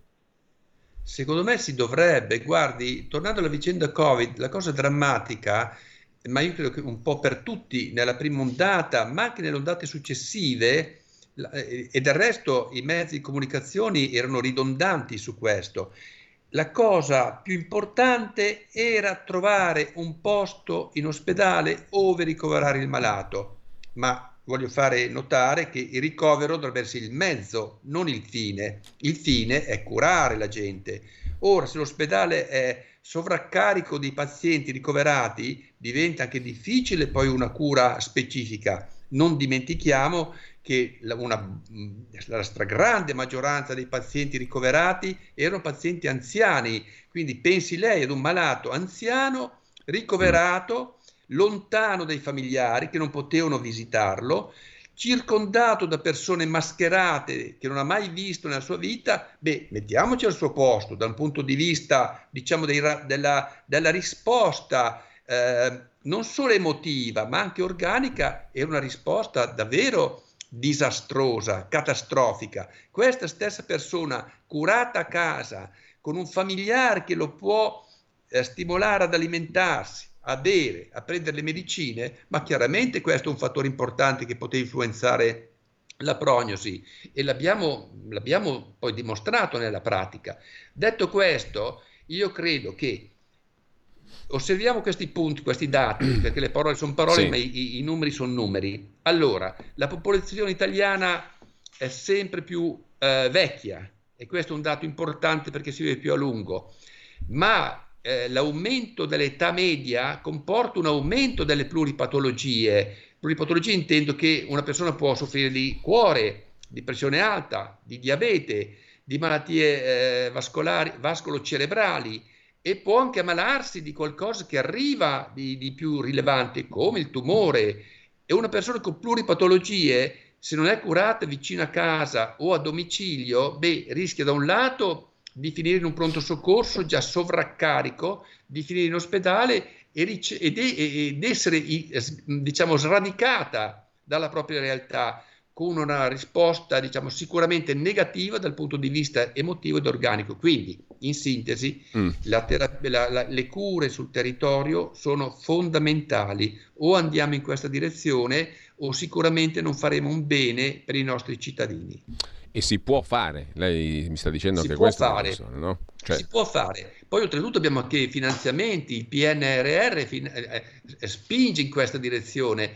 Io credo che sia stato detto dalle istituzioni eh, nazionali che le prime cure devono cominciare a, a, casa e le cure si devono fare a casa, se non a casa comunque in prossimità del domicilio del paziente. Quindi questo comporta due eventi importanti. Il primo evita lo spostamento del malato e del, dell'accompagnatore, del cosiddetto caregiver, che a volte che, non, che, spesso perde giornate di lavoro per accompagnare il proprio congiunto nell'ospedale della città capoluogo di provincia o comunque la città diciamo più grande se è curato in un ospedale vicino al proprio domicilio, in cui vi sono pochi chilometri, o se possibile nelle case della salute, case di comunità, sicuramente si dà una risposta a dei bisogni nuovi. Allora un sistema intelligente e aggiornato deve dare risposta ai bisogni sanitari che cambiano nel tempo. Se noi diamo una risposta uguale a 50 anni fa, beh, sicuramente sbagliamo. Professor Se usiamo Cavanna. una macchina di 50 anni fa va meno bene di una macchina attuale. Professor Cavanna, ehm, le faccio un passetto indietro e le domando qual è il suo giudizio sul fatto che molte regioni, molte OSL, ma anche per quanto riguarda i medici di famiglia, i medici di base, ci si stia rivolgendo, c'è un problema di reclutamento e in molti casi, vale per il settore ospedaliero mi sembra in particolare, ma non solo, eh, il caso della Calabria è eclatante, ci si rivolge a medici stranieri. Perché? Eh, questo è un altro grande problema. I, sicuramente le cause sono diverse, il numero ridotto, il numero chiuso, le facoltà di medicina e chirurgia da un lato, ma non solo, il numero estremamente ridotto di posti alla specializzazione non dimentichiamo che eh, ora si sta modificando, possono iscriversi ai concorsi per accedere agli ospedali anche i medici specializzanti nel, negli anni più avanti di specializzazione, mm. ma la specializzazione era un, requi- un, prerequisito per potersi iscrivere. Ecco, quando io mi sono laureato era sufficiente un tirocinio di sei mesi esclusi rianimazione e radiologia e radiologia che erano 12 mesi, dopo questo tirocinio pratico si poteva accedere ai concorsi. Quindi, numero chiuso le facoltà, il collo di bottiglia delle specializzazioni ha comportato una riduzione importantissima di medici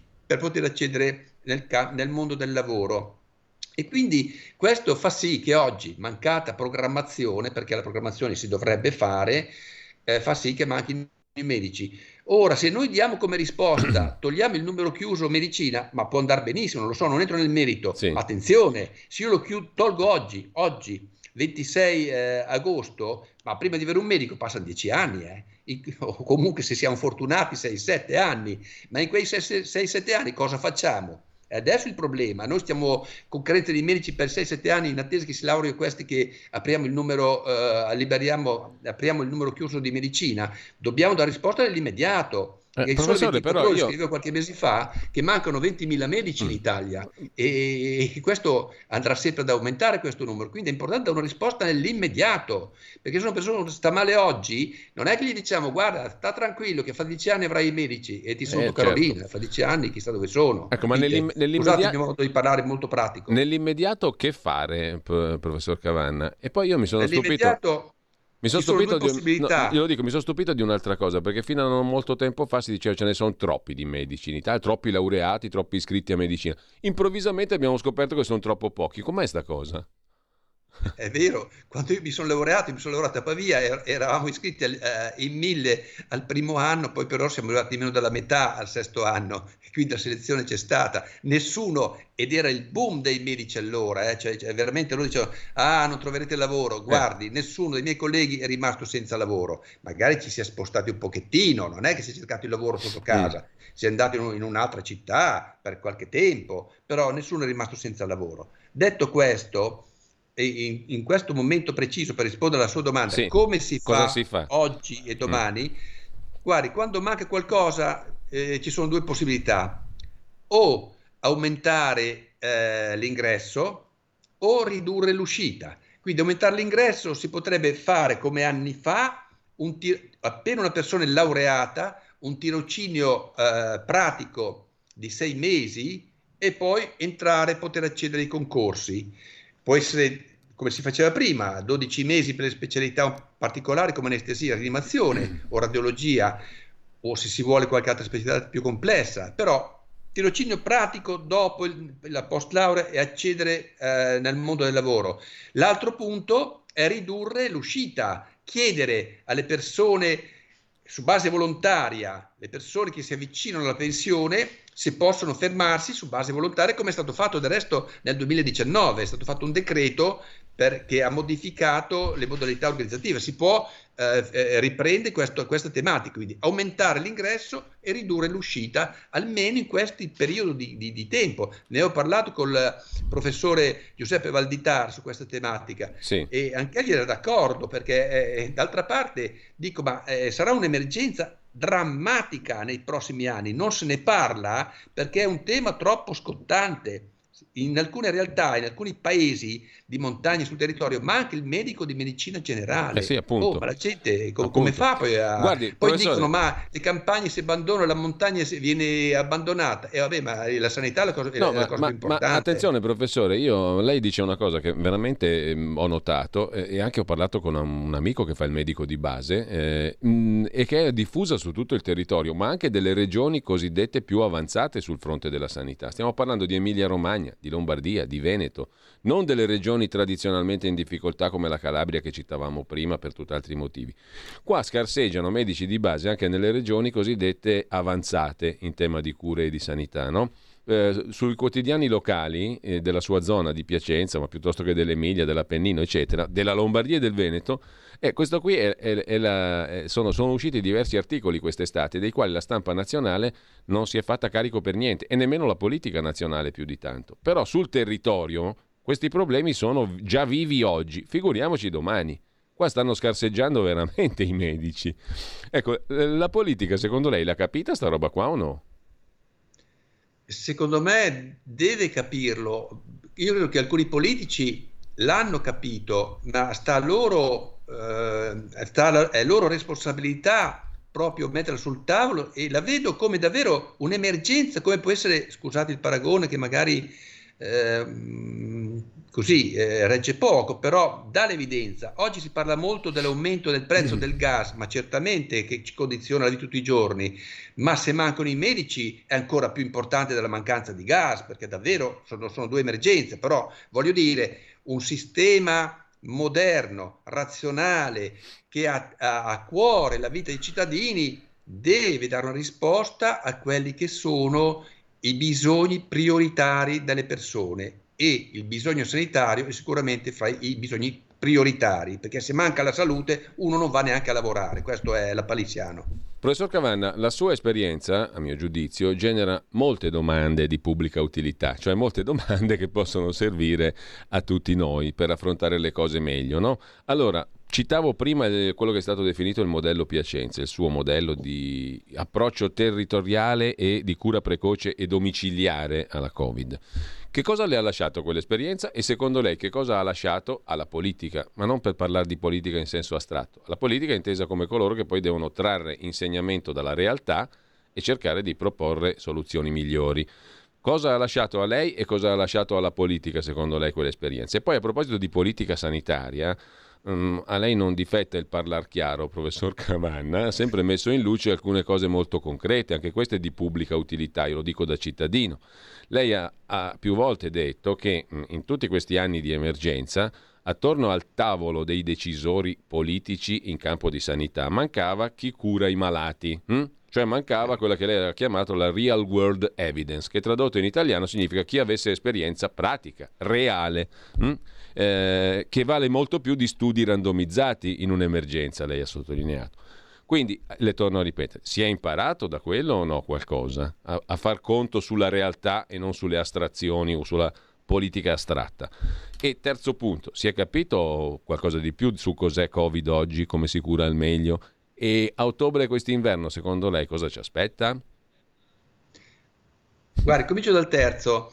Allora, sicuramente si è capito di più di come si cura il Covid, però eh, questo, aver capito di più dal punto di vista proprio scientifico sì. e di medicina pratica, la ricaduta pratica, ma anche a livello di mass media, di comunicazione, è, non è buona, perché ora abbiamo, guardi, mm. farmaci per bocca che funzionano molto bene, che non ne avevamo sicuramente a marzo, a febbraio-marzo di due anni fa nel 2020. Sì. Però se ne parla poco.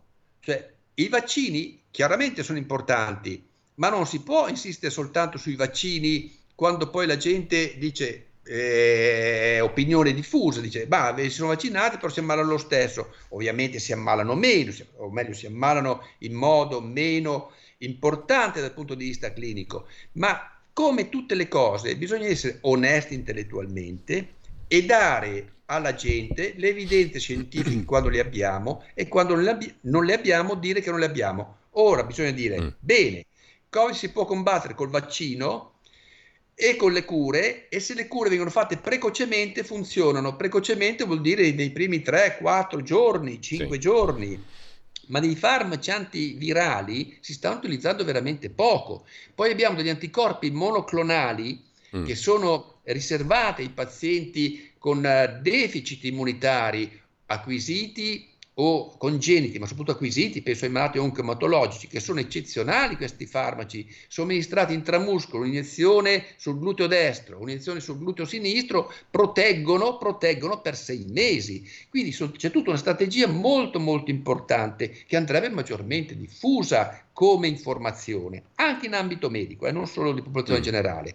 Poi, cosa abbiamo imparato dal Covid? Sì. Ma do- dovremmo aver imparato tantissimo primo di tutto che molti questi malati, ma non è solo la mia opinione, poi abbiamo anche comunque, guardi, le parole sono parole, ma sì. nell'ambito medico è importante se si fanno pubblicazioni scientifiche pubblicate su riviste peer review, cioè che, vengono, che, che sono sottoposte al giudizio di valutatori che possono dire questo va pubblicato oppure questo è bello, però non va pubblicato. Quindi una volta pubblicati sono comunque dati che hanno il loro significato. Quindi abbiamo imparato che le, queste forme, come tutte le malattie infettive, la maggior parte, pensare di curare una malattia infettiva estremamente contagiosa, estremamente diffusibile negli ospedali non va bene come strategia. Va curata possibilmente fuori dall'ospedale, lasciando l'ospedale per malati selezionati con Covid che hanno bisogno dell'ospedale. Se li concentriamo tutti all'ospedale, non, sicuramente non va bene. Dovrebbe essere una lezione che ci dovrebbe mm. aiutare per Beh, il futuro. Lei giustamente usa Se... il condizionale perché a me pare che non siamo in quelle condizioni lì. Dovrebbe. Dovrebbe, dovrebbe. Eh, dovrebbe. Però voglio dire, queste sono evidenze oramai. Io pe- spero che si, si faccia. Noi, noi, diciamo che le evidenze, quando ci sono, ci dovremmo, dovrebbero aiutarci nelle nostre scelte. Poi personalmente, guardi, eh. Eh, ma io ho imparato molto, ma io posso dire, abbiamo, ne mm, rubo proprio 20 sì, secondi, no, abbiamo mandato una ricerca per eh, pubblicazione che è stata accettata e verrà pubblicata nei prossimi mesi, che durante il Covid, che può sembrare una cosa molto puntiforme, però ha la sua importanza, sempre nell'ottica e nella filosofia e nella politica, diciamo così, che abbiamo cominciato a portare avanti di curare fuori dall'ospedale, pensi, i, le persone che devono mettere un catetere venoso centrale, per essere idratate, pensiamo alle persone con problemi neurologici che non mangiano, quindi per fare idratazione, per fare terapie, per fare avere un catetere venoso centrale dovevano venire in ospedale con l'ambulanza le persone allettate. Durante il Covid le ambulanze erano tutte eh, adibite al trasporto di malati Covid perché c'era l'emergenza, si sentivano solo sirene delle ambulanze e queste povere persone come facevano ad arrivare in ospedale per mettere il catetere? Cosa abbiamo fatto? Abbiamo mandato medici ed infermieri a domicilio con l'ecografo portatile mettere, sì, met- sì. mettere il catetere a domicilio. Questo potrebbe dire benissimo, siete bravi. E... No, è che abbiamo visto che si poteva fare e oggi è diventata pratica clinica. Cioè il malato non viene più portato in ospedale con l'ambulanza perché l'ambulanza lo porta, poi esce, il malato sta lì 4-5 ore perché l'ambulanza deve tornare, spesso accompagnato da un parente, insomma, sì, perde sì. una giornata, va a casa un infermiere, un medico, anche due infermieri che hanno, sono abilitati a, a, posizionare il dispositivo venoso e questo è diventata pratica clinica. Quindi da un'emergenza, uno stato emergenziale, abbiamo tradotto in pratica una modalità operativa che fa risparmiare tempo e denaro alla, eh, non solo al singolo ma anche alla società. Chiarissimo. Professore, posso chiederle se le posso rubare ancora qualche minuto, uh, se lei ce l'ha a certo. disposizione? Perché io volevo tornare, le dicevo, dicevo, prima che dal mio punto di vista di cittadino comune, la sua uh, vicenda è stimolante perché pone degli interrogativi che vanno a beneficio di tutti, cioè ci fanno capire un po' di cose in più. E allora volevo toccarne un altro paio di questi temi che secondo me vengono fuori anche dalla sua esperienza pratica, da quello che abbiamo potuto seguire, della sua attività. E faccio due nomi, idrossiclorochina e plasma. Hm? Sull'idrossiclorochina lei ha parlato in maniera molto chiara in tutti questi due anni, no? eh, e ha detto anche che è un farmaco troppo povero per appassionare, no? per eh, indurre alla ricerca e che la messa in commercio di un farmaco deve passare per uno studio randomizzato di un certo tipo, di fase 3, eccetera, eccetera. Non esiste uno studio simile che non sia sponsorizzato dall'industria e l'industria non ha un grande interesse a investire su una molecola vecchia antimalarica come è l'idrossiclorochina. La ricerca è sovrana, l'industria è utile, ma talvolta non sempre l'una e l'altra promuovono l'interesse generale, ha detto lei, con una chiarezza disarmante. Allora io le chiedo semplicemente, com'è che superiamo questo, questo collo di bottiglia, questo che può apparire un vicolo cieco o chiamiamolo conflitto di interesse, perché poi alla fine tra chi propone e fa politica sanitaria, chi fa il medico e chi fa ricerca e industria, naturalmente il cittadino si trova in mezzo a questi conflitti di interesse che però rischiano di far del male a lui, al cittadino, al malato, a colui che va curato, a tutti noi alla fine. Com'è che la superiamo questa storia qua? Perché se una cosa Grazie. funziona ed è povera, eh, mi spiace, però quella va usata, ma lì ci vuole la politica che dica, a me non me ne frega nulla, la ricerca vada pure nelle mille direzioni che è giusto che vada, perché la ricerca non va fermata in nessun caso.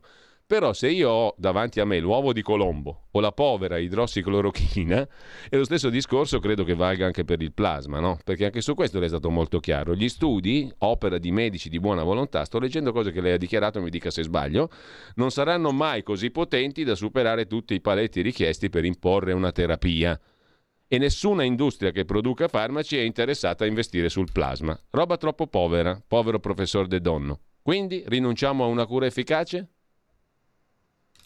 Guardi, ehm, anzi, la ringrazio due volte per aver ricordato l'idrossiclorochina. Torniamo a fine febbraio, marzo eh, 2020. Eh, arriva il Covid, è stata una tragedia, ma è stata una, così, un evento tumultuoso. Mi ricordo a Piacenza, veramente, eh, se, mi ricordo un incubo, ecco. In quel periodo le uniche informazioni che avevamo erano le ricerche fatte dai colleghi cinesi che avevano avuto il Covid qualche mese prima. Mm eh, le indicazioni allora anche delle società eh, diciamo mh, scientifiche nazionali erano di utilizzo di idrossiclorochina e un antiretrovirale. I pazienti che venivano ricoverati in ospedale facevano quello. Tre pastiglie al giorno, idrossi al mattino, sì. antiretrovirale a mezzogiorno, idrossi alla sera, per 5-6 giorni, eh, noi intendiamoci.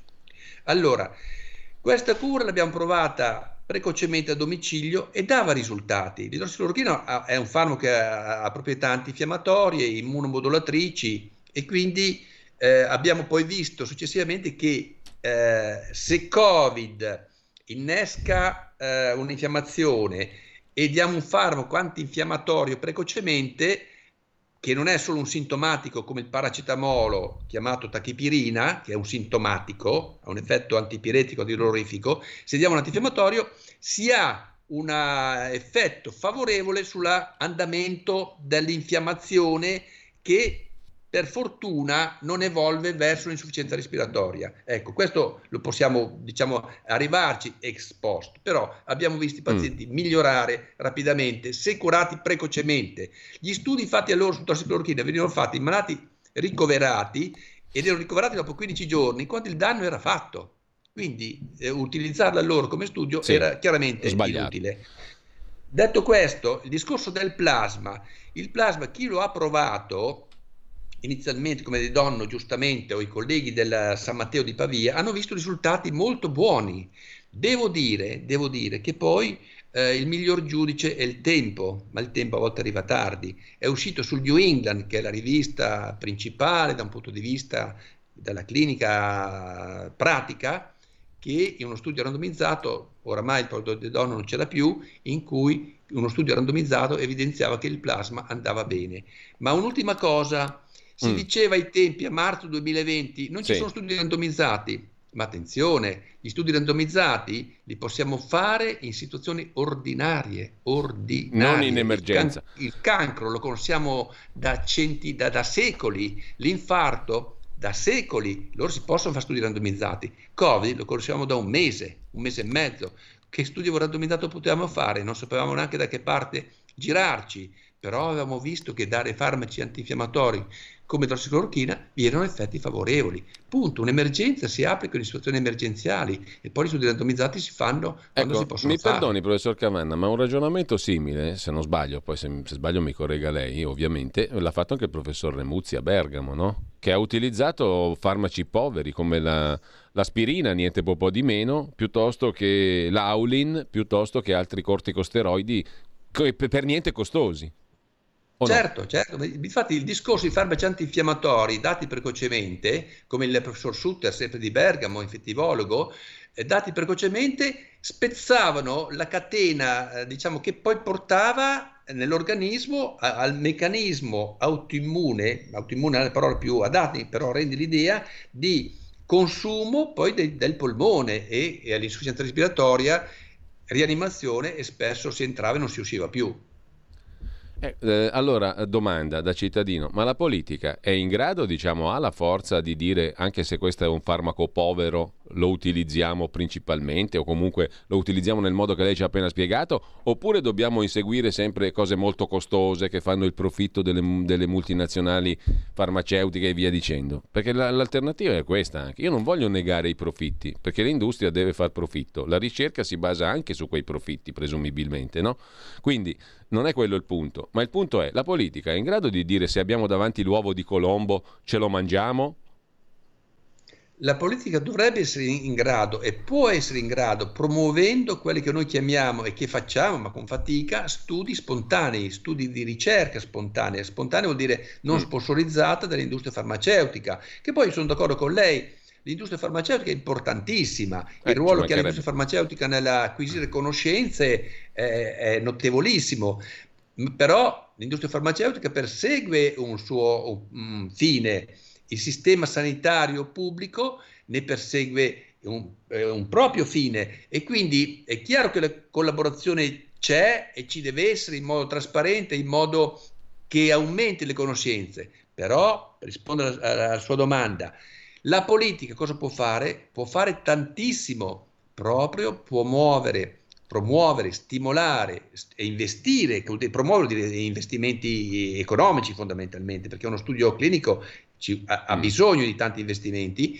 e se li promuove possiamo eh, avere evidenze e acquisire conoscenze che possono alla lunga far risparmiare molto e compensare gli investimenti fatti. No, e poi mi scusi, professor Cavanna, ma se io ho davanti a me l'idrossiclorochina, eh, l'aspirina, l'aulin, il plasma stesso, che, che, sono diciamo cure che costano poco, perché non devo utilizzarle in via prioritaria? Oltretutto mi permettono di evitare aggravamenti e spese superiori dopo. È, buon senso utilizzare queste cose senza, senza che uno passi per pazzo, perché si ricorderà benissimo, abbiamo visto tutti che cioè lei, il professor De Donno, chi faceva osservazioni di base proprio, world, real world evidence, cioè l'esperienza concreta, veniva preso quasi come un pazzo. Perché?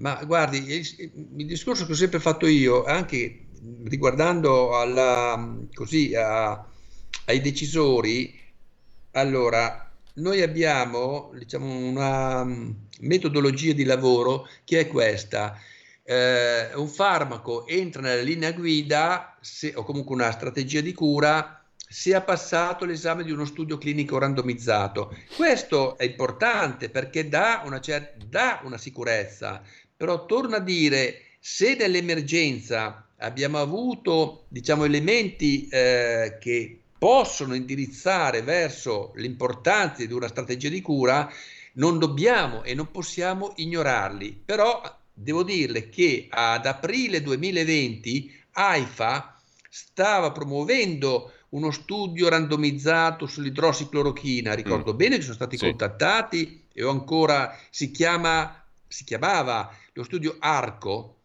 e questo studio ha quattro bracci in cui l'idrossiclorochina si confrontava con antivirali, poi ad aprile 2020 non è riuscito a partire per problemi burocratici nelle varie regioni. Poi a maggio 2020, vi ricorderete, il Covid sembrava sparito. A maggio 2020 e giugno 2020 sì. eh, sembrava risolto, non avevamo più pazienti, però sulla spinta proprio anche delle nostre eh, testimonianze, era stato pianificato uno studio randomizzato comprendente idrossiclorochina, che poi non è, non, non, è, non è mai pa- partito, vuoi per situazioni burocratiche, mancanza di assicurazioni, vuoi perché poi il Covid era scomparso, poi è ripreso in autunno, però lo studio non si è mai attivato. Ecco.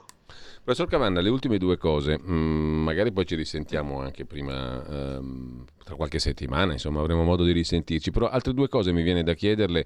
Lei è anche presidente del Collegio Italiano dei Primari Oncologi Medici Ospedalieri e in quanto tale, il CIPOMO, e in quanto tale ha mandato anche una lettera aperta non molto tempo fa sul tema delle cure mancate, no? Perché tante, ne accennava anche lei prima.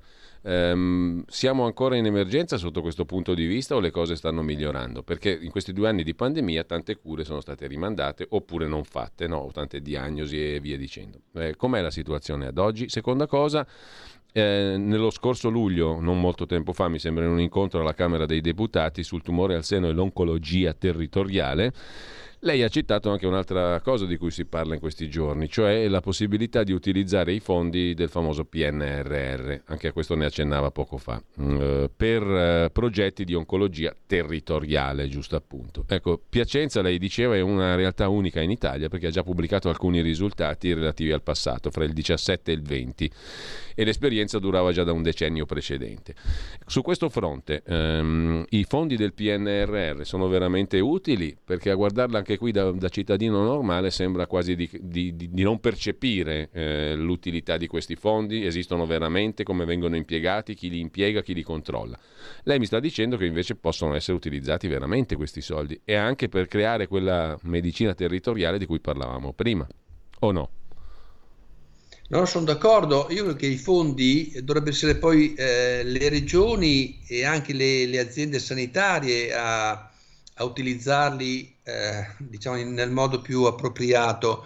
Eh, ma eh, la mia personale così, opinione, ma resta solo un'opinione, è che ho sempre timore quando mh, si parla di fondi che vengono magari mh, prospettati per tanti utilizzi. Di fatto, però, io credo che Mm, quella che può essere l'oncologia territoriale comunque la medicina sul territorio, che poi l'oncologia mm. può essere davvero un'apripista, perché i nostri i malati oncologici da un lato e per fortuna vivono sempre più a lungo, molte malattie oncologiche oggi guariscono e quando una persona è guarita è guarita, ma se una persona viene diagnosticata con le metastasi, che vuol dire che il tumore è uscito dall'organo in cui era, anche se è stato operato, ma poi recidiva, la, la guarigione è più difficile e quindi la malattia va verso una cronicizzazione, quindi poter curare di, in prossimità, evitare quello che, mm, mi spiace dire in inglese, ma uso mm. di solito le, le, parlo in italiano, ma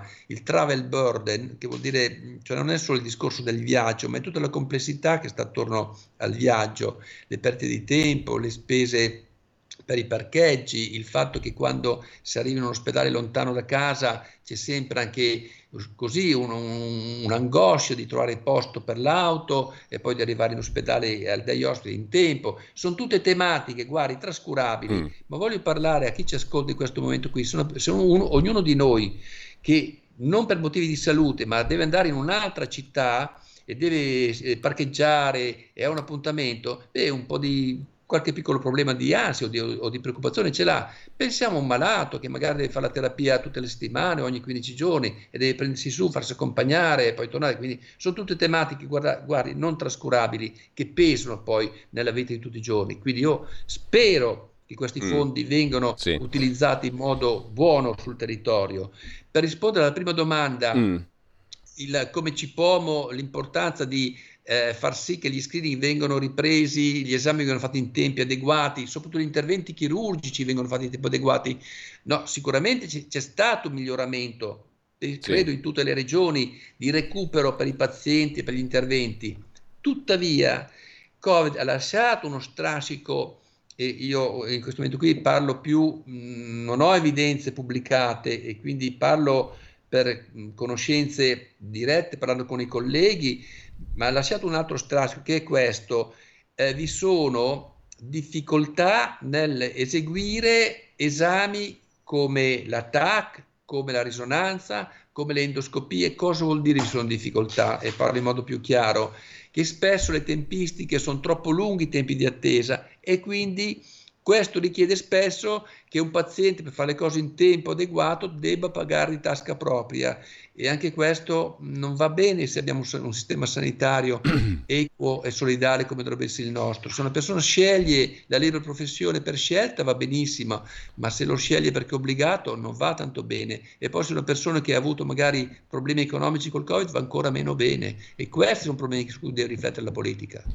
Eh, professore, ci salutiamo. Io eh, volevo chiederle un'ultima cosa, però sempre adesso ritorno alla rassegna stampa di oggi. Sulla stampa di stamani abbiamo letto un'intervista a Sergio Abrignani, che fa parte del Consiglio Superiore di Sanità, immunologo, il quale dice che il virus cambia e torniamo a Covid. Mediamente ogni sei mesi bisogna fare la quarta dose subito senza aspettare le novità perché i vaccini aggiornati arriveranno a ottobre-novembre. Poco dopo il virus però potrebbe elaborare una nuova variante rendendoli superati e l'idea migliore per gli ultra sessantenni è fare subito la quarta dose, aumentare la propria protezione e seguire le novità.